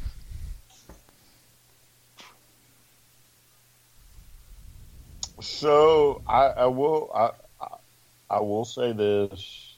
I did enjoy the match. I thought it was a pretty good match. Um, I I thought though that Drew would get the win. You know, it, you know, because normally that's what happens, Right, to set up the title match. right? To set up the title match. Um, so I'm a little shocked, pleasantly shocked, I guess, that they didn't stick with the old formula. Mm-hmm. Um, I I mean I thought it was good. I, I don't have a complaint. Um, I am again. I'm glad Roman's a heel. That's what he is best at. Mm-hmm. Um, and now he's getting to the point where it's cool to be the heel. Um, because he's got fans that are throwing up the one finger. And he does have a lot of them throwing up Yes. the ones. We the ones. Yeah. um, I'm still not cool with the whole, you know, um, you know, we built this company gimmick, but um, because I'm pretty sure that's what they said at the ramp. Mm-hmm. My family built this or whatever. Right. Um, but again, it, it's it's working out. It's what we said for years needed to happen to Roman's character, and you know, here we are. He's on top of the world, and I thought it was a great six man. And now we have to wait for Hell in a Cell. Uh, let's see here. There's a lot of different highlights of this matchup. There was uh, a great showing from Riddle during this match, just some real athletic stuff.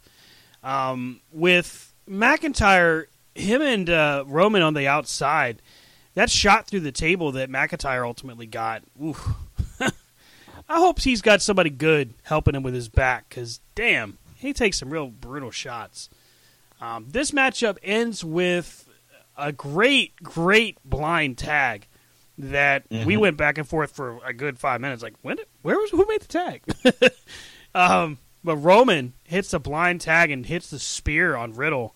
And honestly, it- it made it seem like they were building towards Riddle getting a shot at Roman instead of Drew. Mm, why- Foolish. I think it's Drew because him and Roman are doing the whole, you know, house show type matches that Right. aren't really being received all that well, from what I understand. And in true WWE fashion, it'll play out that way at a pay per view. Now, the Saturday before WrestleMania Backlash, Trenton, New Jersey, Roman says, "Oh, might not be back here. I'm uh, starting a new phase in my life." everybody, everybody jumps up and says, "Oh, he's going to AEW or he's going to movies." All right, cool. I get you. Whatever. We find out today that Roman signs another extension to his WWE deal, working less dates, however. So it could be Roman Lesnar for a while.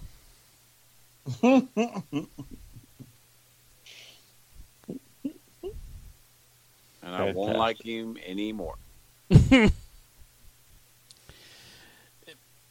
can't like him any less. They find new inventive ways to really just make us go, "What the fuck?"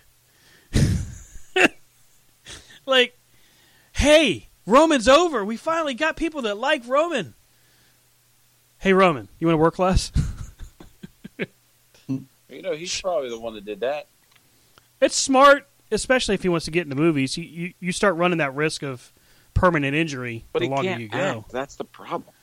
See, I've never. Have you seen? Did you see his work like in Hobbs and Shaw? I don't need to. I can't stand the character in wrestling, and he's acting.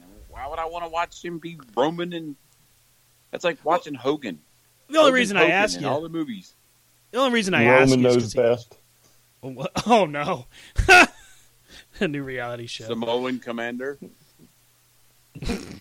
You're a dead man, Ripley. That's the only part of that movie I ever remember.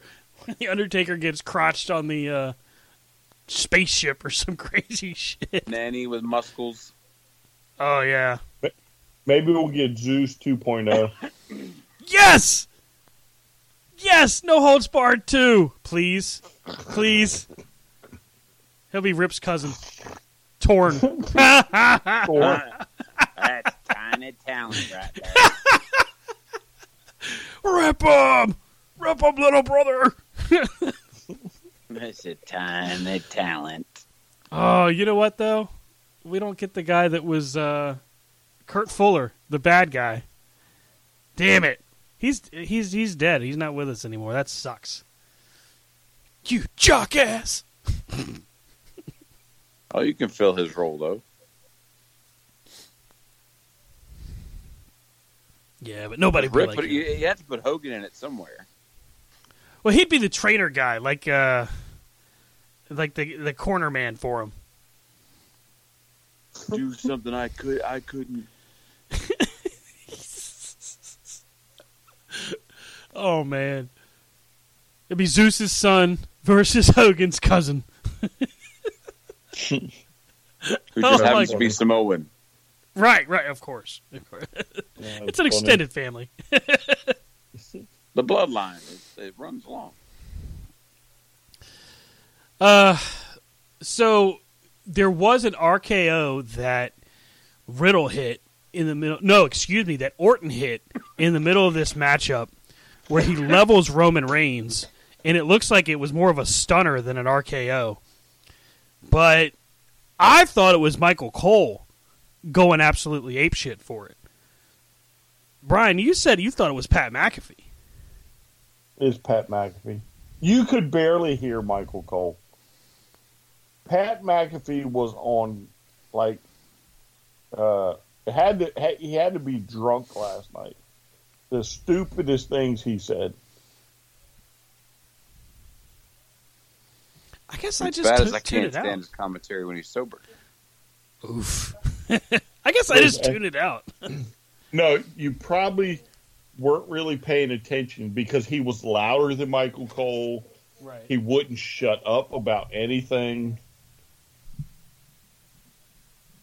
I I actually believe that what's his name was sent out there. Corey Graves was sent out there to try and help Michael. Wow. That uh, if you didn't go don't so well. believe me, if you don't believe me, you can go back and find the little CBD comment. The Where what? Pat was talking the CBD, which is one of the ingredients in marijuana. Well, yeah, I know what that is, but I mean, like, I didn't hear that comment. What did he say? Oh yeah, you can go back and listen. He is he is insinuating.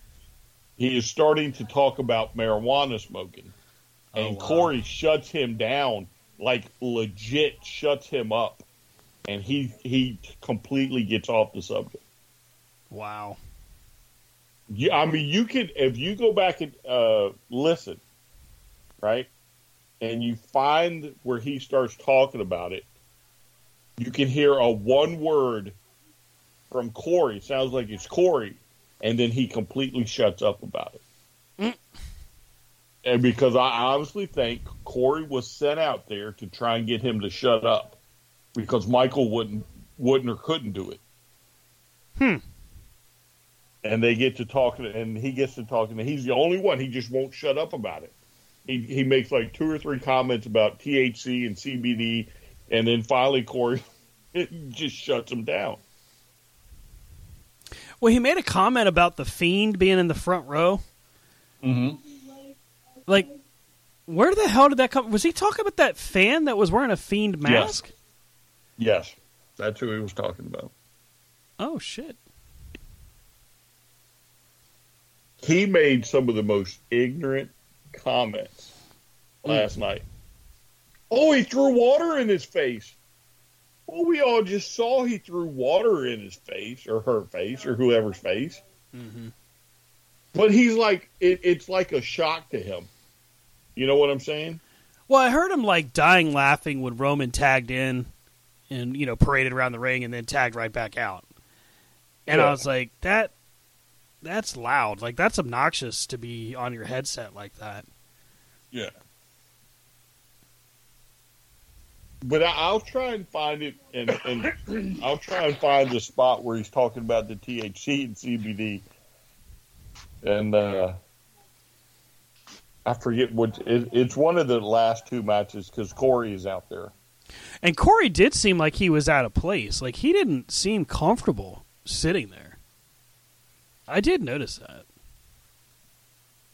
Yeah, well, I, I mean, I honestly think that Corey was sent out there to counteract uh, Pat. To me, Pat Pat seemed like he was drunk or high or something, because literally he was making ignorant comments the whole stupid night. Like he had no clue how how to be an announcer at an announce table for a WWE event. You know what I'm saying? Mm-hmm. I mean, they were some of the stupidest comments. Oh, look, Ronda's wearing black. Oh, did I tell you she got a black shirt on? You know, those type of ignorant comments. Well, we can see she's wearing black. What are you talking about? You know what I'm saying? I mean, uh, uh, Charlotte ties her boots to the left. what?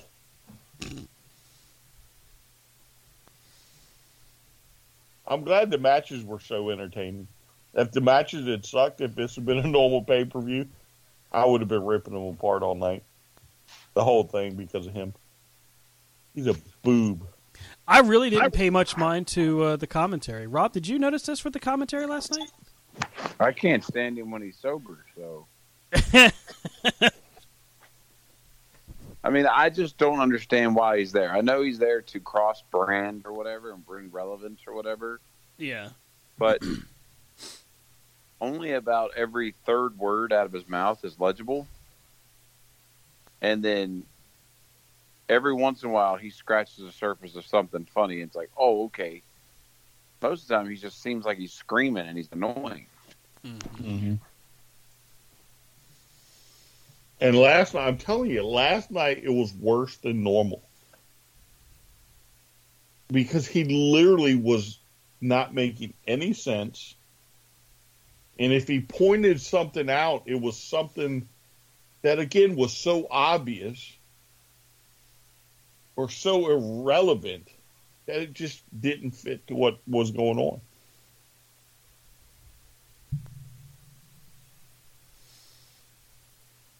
Look, we'll the find sky out if he's blue. on commentary. What did you say? Oh, I said we'll find out if he's on commentary next time.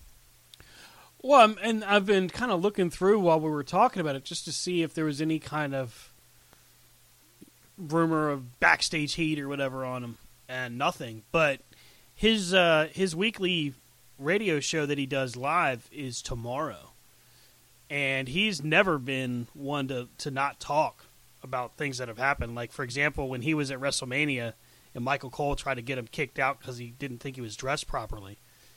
Um, he went right on the air and said, you know, I told him that I didn't have to work there. If they didn't want me there, I would leave.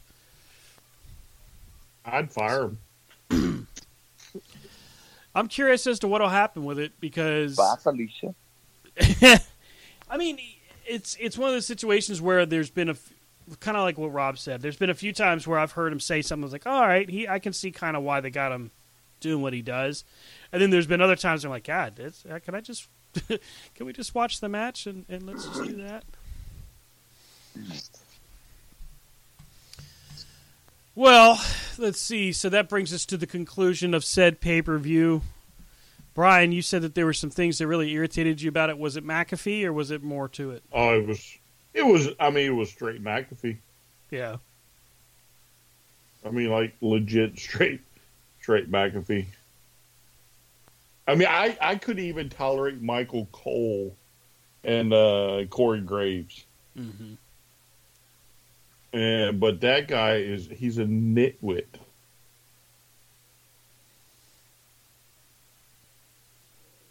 Complete nitwit.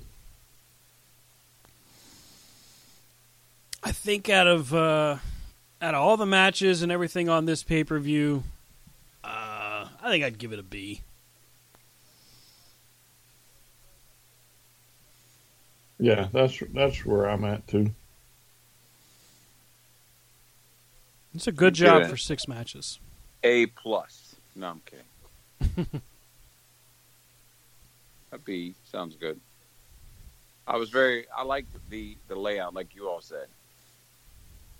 You know, it was very non WWE ish. It was nice. Mm-hmm.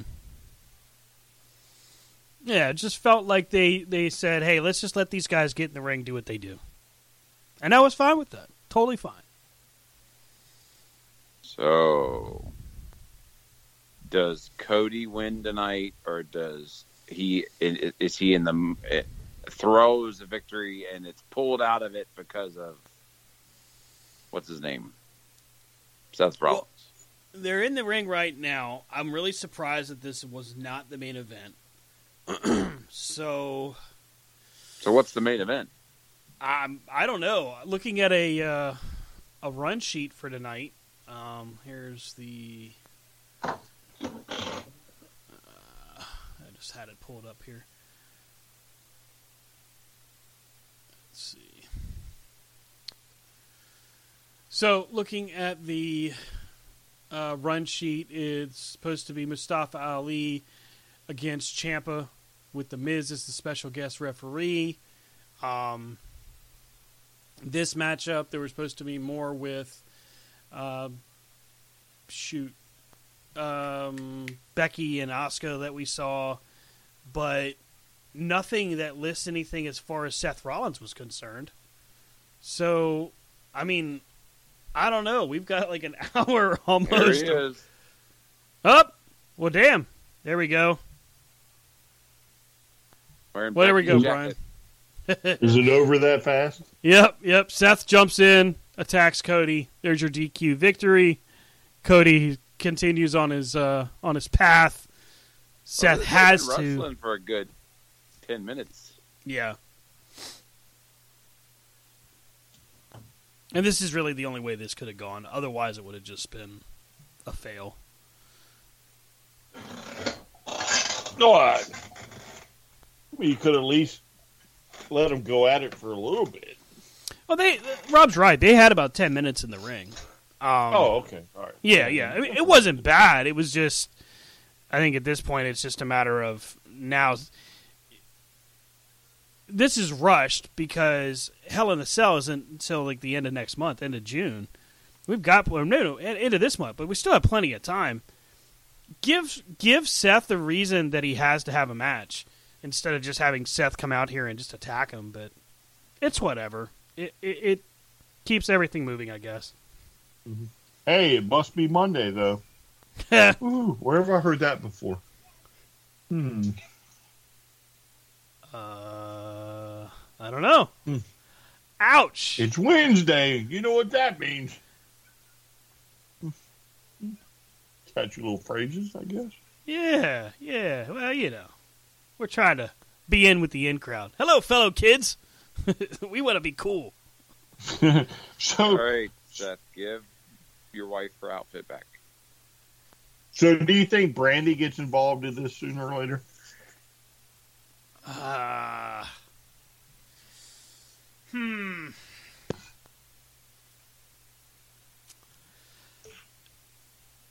Nothing would surprise me at this point.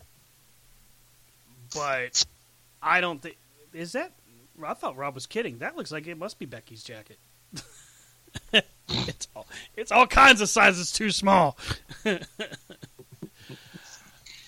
there was a, I said, like, you think you think Mrs. Kids are going to look in the closet one day, going, "What the hell?" right.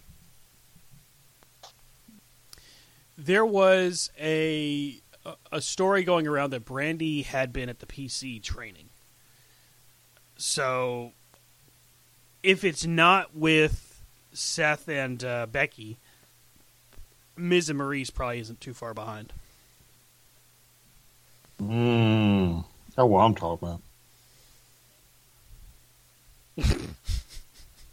Cody and Brandi versus Miz and Maryse. Woo! That's a headliner anywhere. Yeah. You talk about a backstep. Coming to your bingo hall next month. For the 24 7 title, it's Cody. what? How messed up would it be is if Cody gets all these title shots but never wins? Mm. That'd be so funny. That's well, they that said that maybe his contract said he had to have a chance at the title. Didn't say he maybe didn't Right, read the fine right. print. He's not going to win it, but every chance he gets, he loses. We said we give you the opportunity. That would be, in a, in a wrestling sense, that would be funny. As a Cody fan, I'd feel bad for him because he seems to take Mhm. it very seriously. He did his interview with Steve Austin for Broken Skull Sessions, and he said something that really reminded me of Ryback, where he talks about how wins and losses really do matter. And I'm like, so you're just full on head headstrong into kayfabe here, and you're just trying to wins and losses matter, damn it. Or is this Well, you really know- Cody? is that really Cody? You know, supposedly they're going to start keeping track of that, right? The Huh. WWE. No, I hadn't heard that. Yeah, yeah.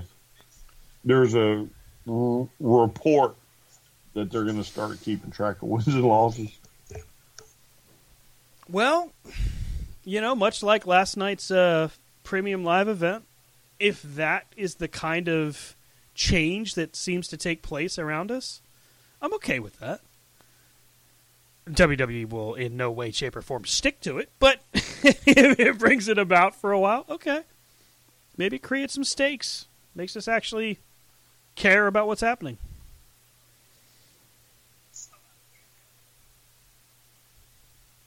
I, I guess you guys aren't are, aren't sold like I am. No. Uh, here's the rundown for tonight's tonight's Raw. It was RK Bro defending against the Street Profits, Edge, Rhea Ripley, and Damian Priest.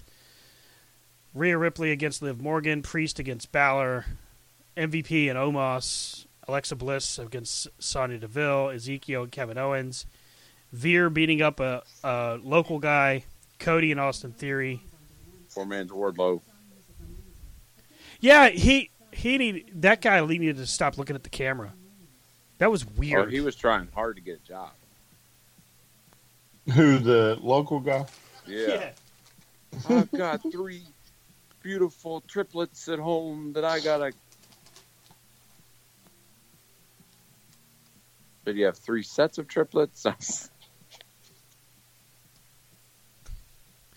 It was it was like odd, and he was smiling in the middle of that very devastating submission hold. He has all smiles. and he tapped before the guy even got it on him. I guess he grabbed him around the, the neck. It was like, tap, tap, tap. I'm done. I'm done. Get off me. Right. Let me smile at the camera though. I want everybody to see me. Oh, okay. So Sasha Banks and Naomi are supposed to have a non-title match against Nikki and Doudrop, and Asuka versus Bianca Belair is supposed to be the main event in a non-title contest. Wow. That's a lot of matches. It really is. Um. Yeah. Okay. What is wrong with her eyebrows? You looking at Sasha? Mm-hmm. I can't see him. Oh, that's a good question. They don't look right. they look like should've told- stickers. Somebody should have told Nikki Ash about like how the superhero gimmick has never worked. Hmm. I mean, Hurricane. I mean, the hurricane was it. funny. He Yeah. was comedy. He wasn't like, okay, let's put the belt on him. He had a good run with uh, Kane, this tag champs. And so did half the locker room. Damn it! I was trying.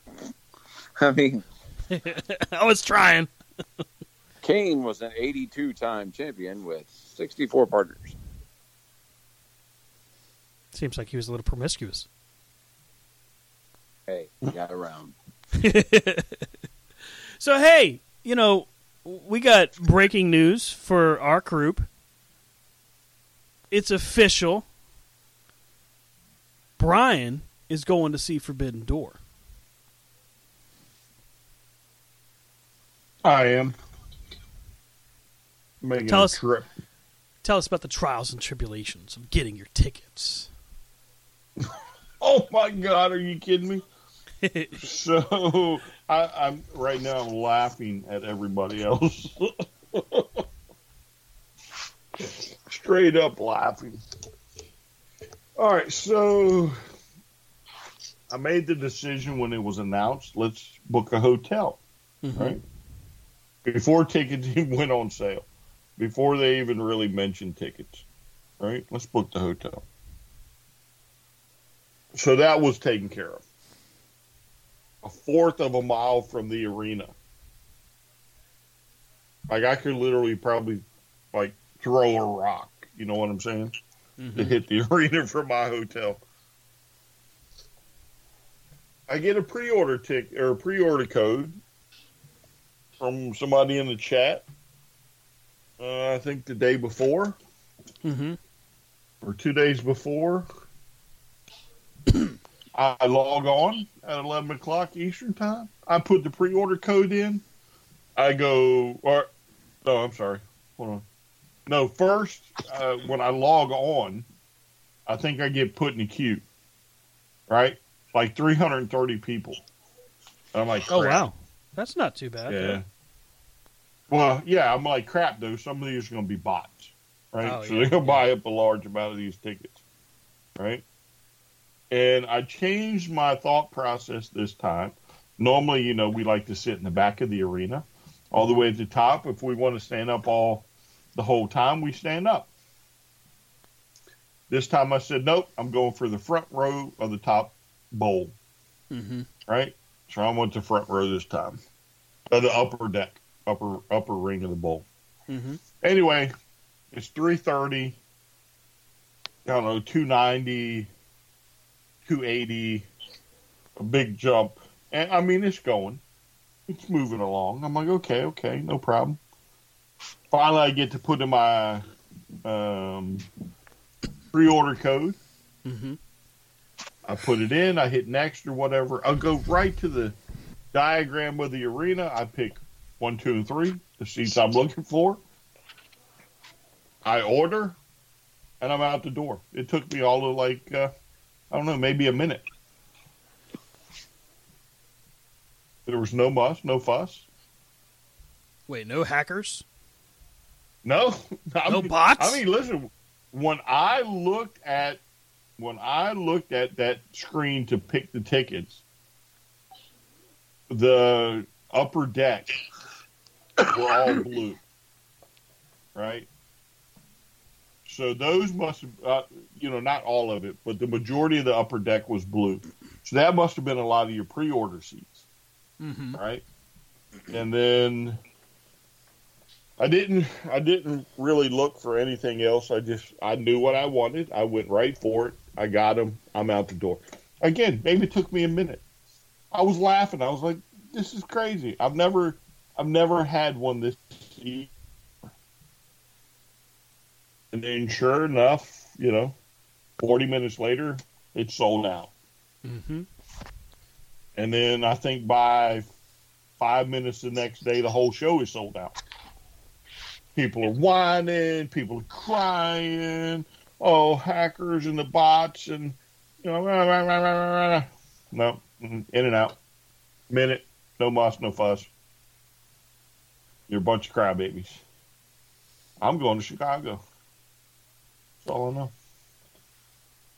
I mean, it's going to be a history making night. That's for sure. We don't know the card yet. We will start seeing that get unfolded here soon. And probably, I think the major seeds for that event will get sown towards the end of Forbid, or uh, towards the end of Double or Nothing. Hold on a second. All right. Holding on. Folks, while we're holding on. I'm back. Oh, he's back. The wife wanted me to say she's awesome. Well, all righty then. She is awesome. You'll get no argument from us, sir. She's been married to you for how long? That's that's pretty awesome. She's damn near sainthood. I wasn't going all there. I wasn't going all like that. So anyway, if if you didn't get tickets, it's You ain't because you're a loser. I mean, I'm just going to throw it out there. I didn't get tickets. Well, I mean, Well, go look in the mirror and put the L up. I'll say this, Rob. You could still get tickets to Forbidden Door. Oh, them things are jacked up now too. Yeah. It's going to cost you a pretty penny. So let's take a look here. Because there's seats available through vividseats.com. That's one of the uh, third party distributors that probably bought up a shit ton of tickets. By the way, 11,600 is the predicted sellout crowd size. Um, club level seats 230, 270, 273. Let's or, let's organize this by price.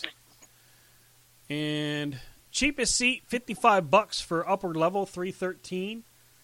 So all the way at the top of the bowl. All the way to the most expensive $7,885. Two tickets, floor seats in row 3. Mm. Whew. That's expensive.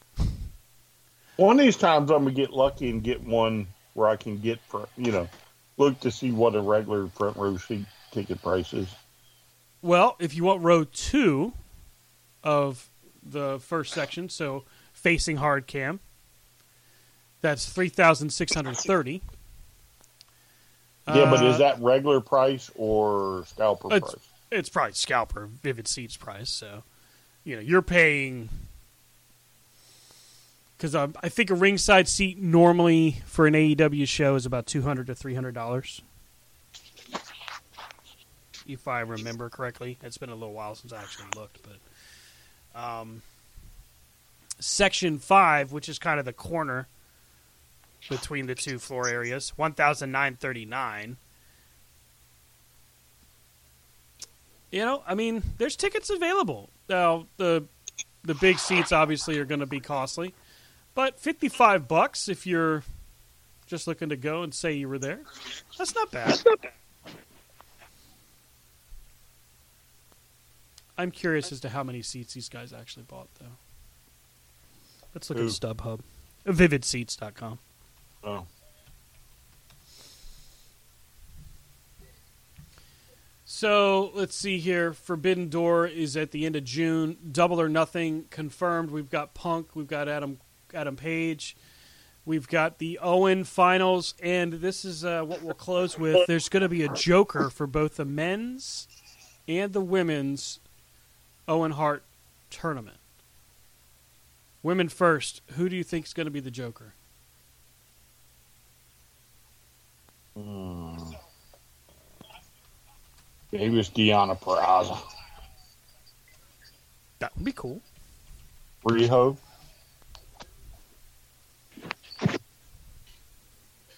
New look Riho, maybe? I don't know. Yeah, what's this about Riho in black? What are you talking about? He was wearing black. Was that on Friday? Yeah. i have to check that out. What part of Riho's in black didn't you understand? Well, I just didn't know what you were watching. I don't know why I didn't put one and one together on that one. Oh, Rampage was on at five thirty. Oh, that's right. I forgot about that. Yeah, yeah.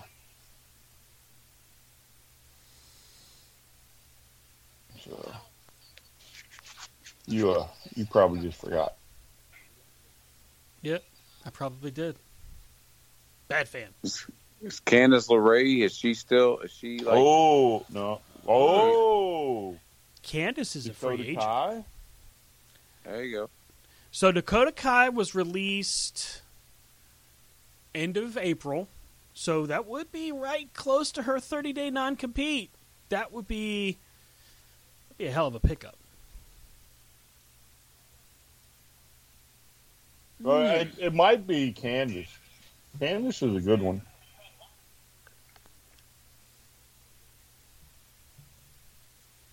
And, Yeah. and if that's the case, then the male Joker could be Mr. Wrestling. Johnny Gargano. Anybody else you could think of that might be fitting in that role? Bray. Or whatever he goes by now. Rotunda. Windham. Windham, Windham Rotunda. Rotunda. Hey, Goddamn, Stats pal. Wyatt. Oh, God. That's what Bo Dallas would go by, right? Well, you know, he said he came. Uh, Bo came out and said that uh, Mm-hmm. he hasn't stopped wrestling, and that whatever he's doing right now is almost up, and he's going to go back to wrestling again. Authors so of I guess Pain just whatever TV or whatever he's working on. Authors of Pain just recently said they were coming back. They started a company in India. Mm-hmm. Could be interesting. Oh, let's see here. Newsworthy wise, I don't know that there's anything else jumping off the page before we sign off. Under Siege was a pretty good pay per view. If you get an opportunity to check that out, you definitely want to do so. Um, Brian, close us out. Anything that we need to make sure we catch this week? These nuts. Dun, dun, dun! oh man, Y- y'all haven't seen Doctor Strange. No, no, no spoilers. No spoilers. Y'all need to hurry up and go because next week I'm spoiling. You got one week. One week. Well, I ain't going to see it this week, so. Huh. Well, then I'm spoiling. You can get a lot of unhappy listeners. No, I mean it's nothing. It's nothing like I wouldn't spoil the movie, Mm-hmm. but I have a theory on the Illuminati or whatever they are. Okay. Yeah, yeah. And it wouldn't spoil nothing because I think Marvel pulled a fast one. Or tried to pull a fast one. Yeah, I watch a lot of the uh, like heavy spoilers and emergency awesome, the different YouTube channels that does. Uh, they cover Easter eggs and stuff for the different Marvel shows, Mhm. and uh, I hate it because as much as I enjoy watching those, now I have to avoid their channel like the plague for the next two weeks because they put their little thumbnail pictures of parts of you know screenshots from the movie, and I'm like, damn it, I don't want to see that. It's not fair. Yeah, but I, I mean, you sh- probably will have seen enough to where what I was talking about wouldn't spoil it. Because you know who's in the chair, right? Yeah, yeah, I do know that. And then you know who throws the shield, right?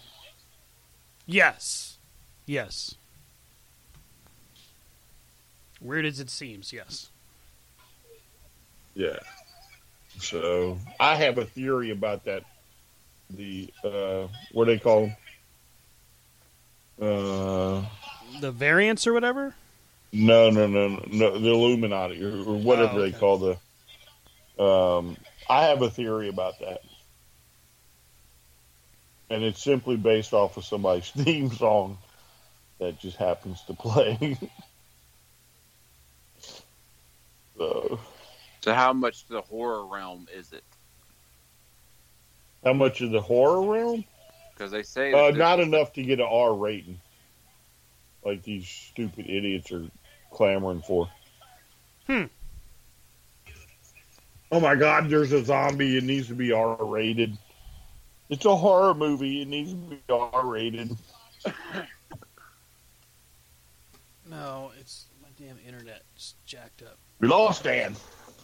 Fucking Skype. Oh, there we go. well, yeah, I've seen some of them. Okay. Watch your what ifs.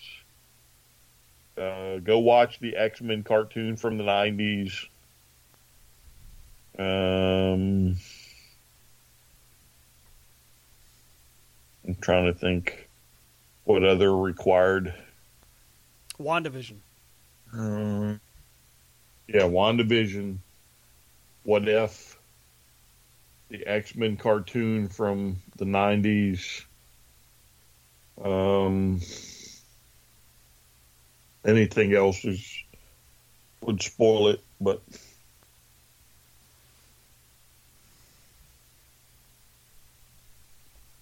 so Well. I, I, those are definitely required watching. Maybe not so much the X Men cartoon, but you need to know the X Men cartoon. That makes sense.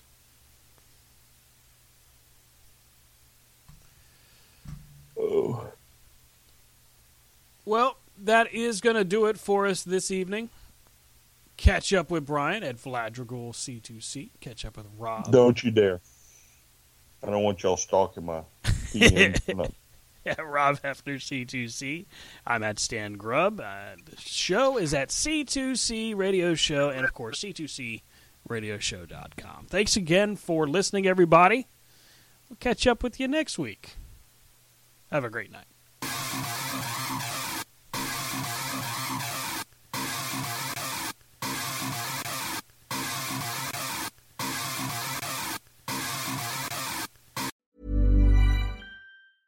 Mom deserves the best, and there's no better place to shop for Mother's Day than Whole Foods Market. They're your destination for unbeatable savings, from premium gifts to show-stopping flowers and irresistible desserts. Start by saving 33% with Prime on all body care and candles. Then get a 15-stem bunch of tulips for just $9.99 each with Prime. Round out Mom's menu with festive rosé, irresistible berry chantilly cake, and more special treats. Come celebrate Mother's Day at Whole Foods Market.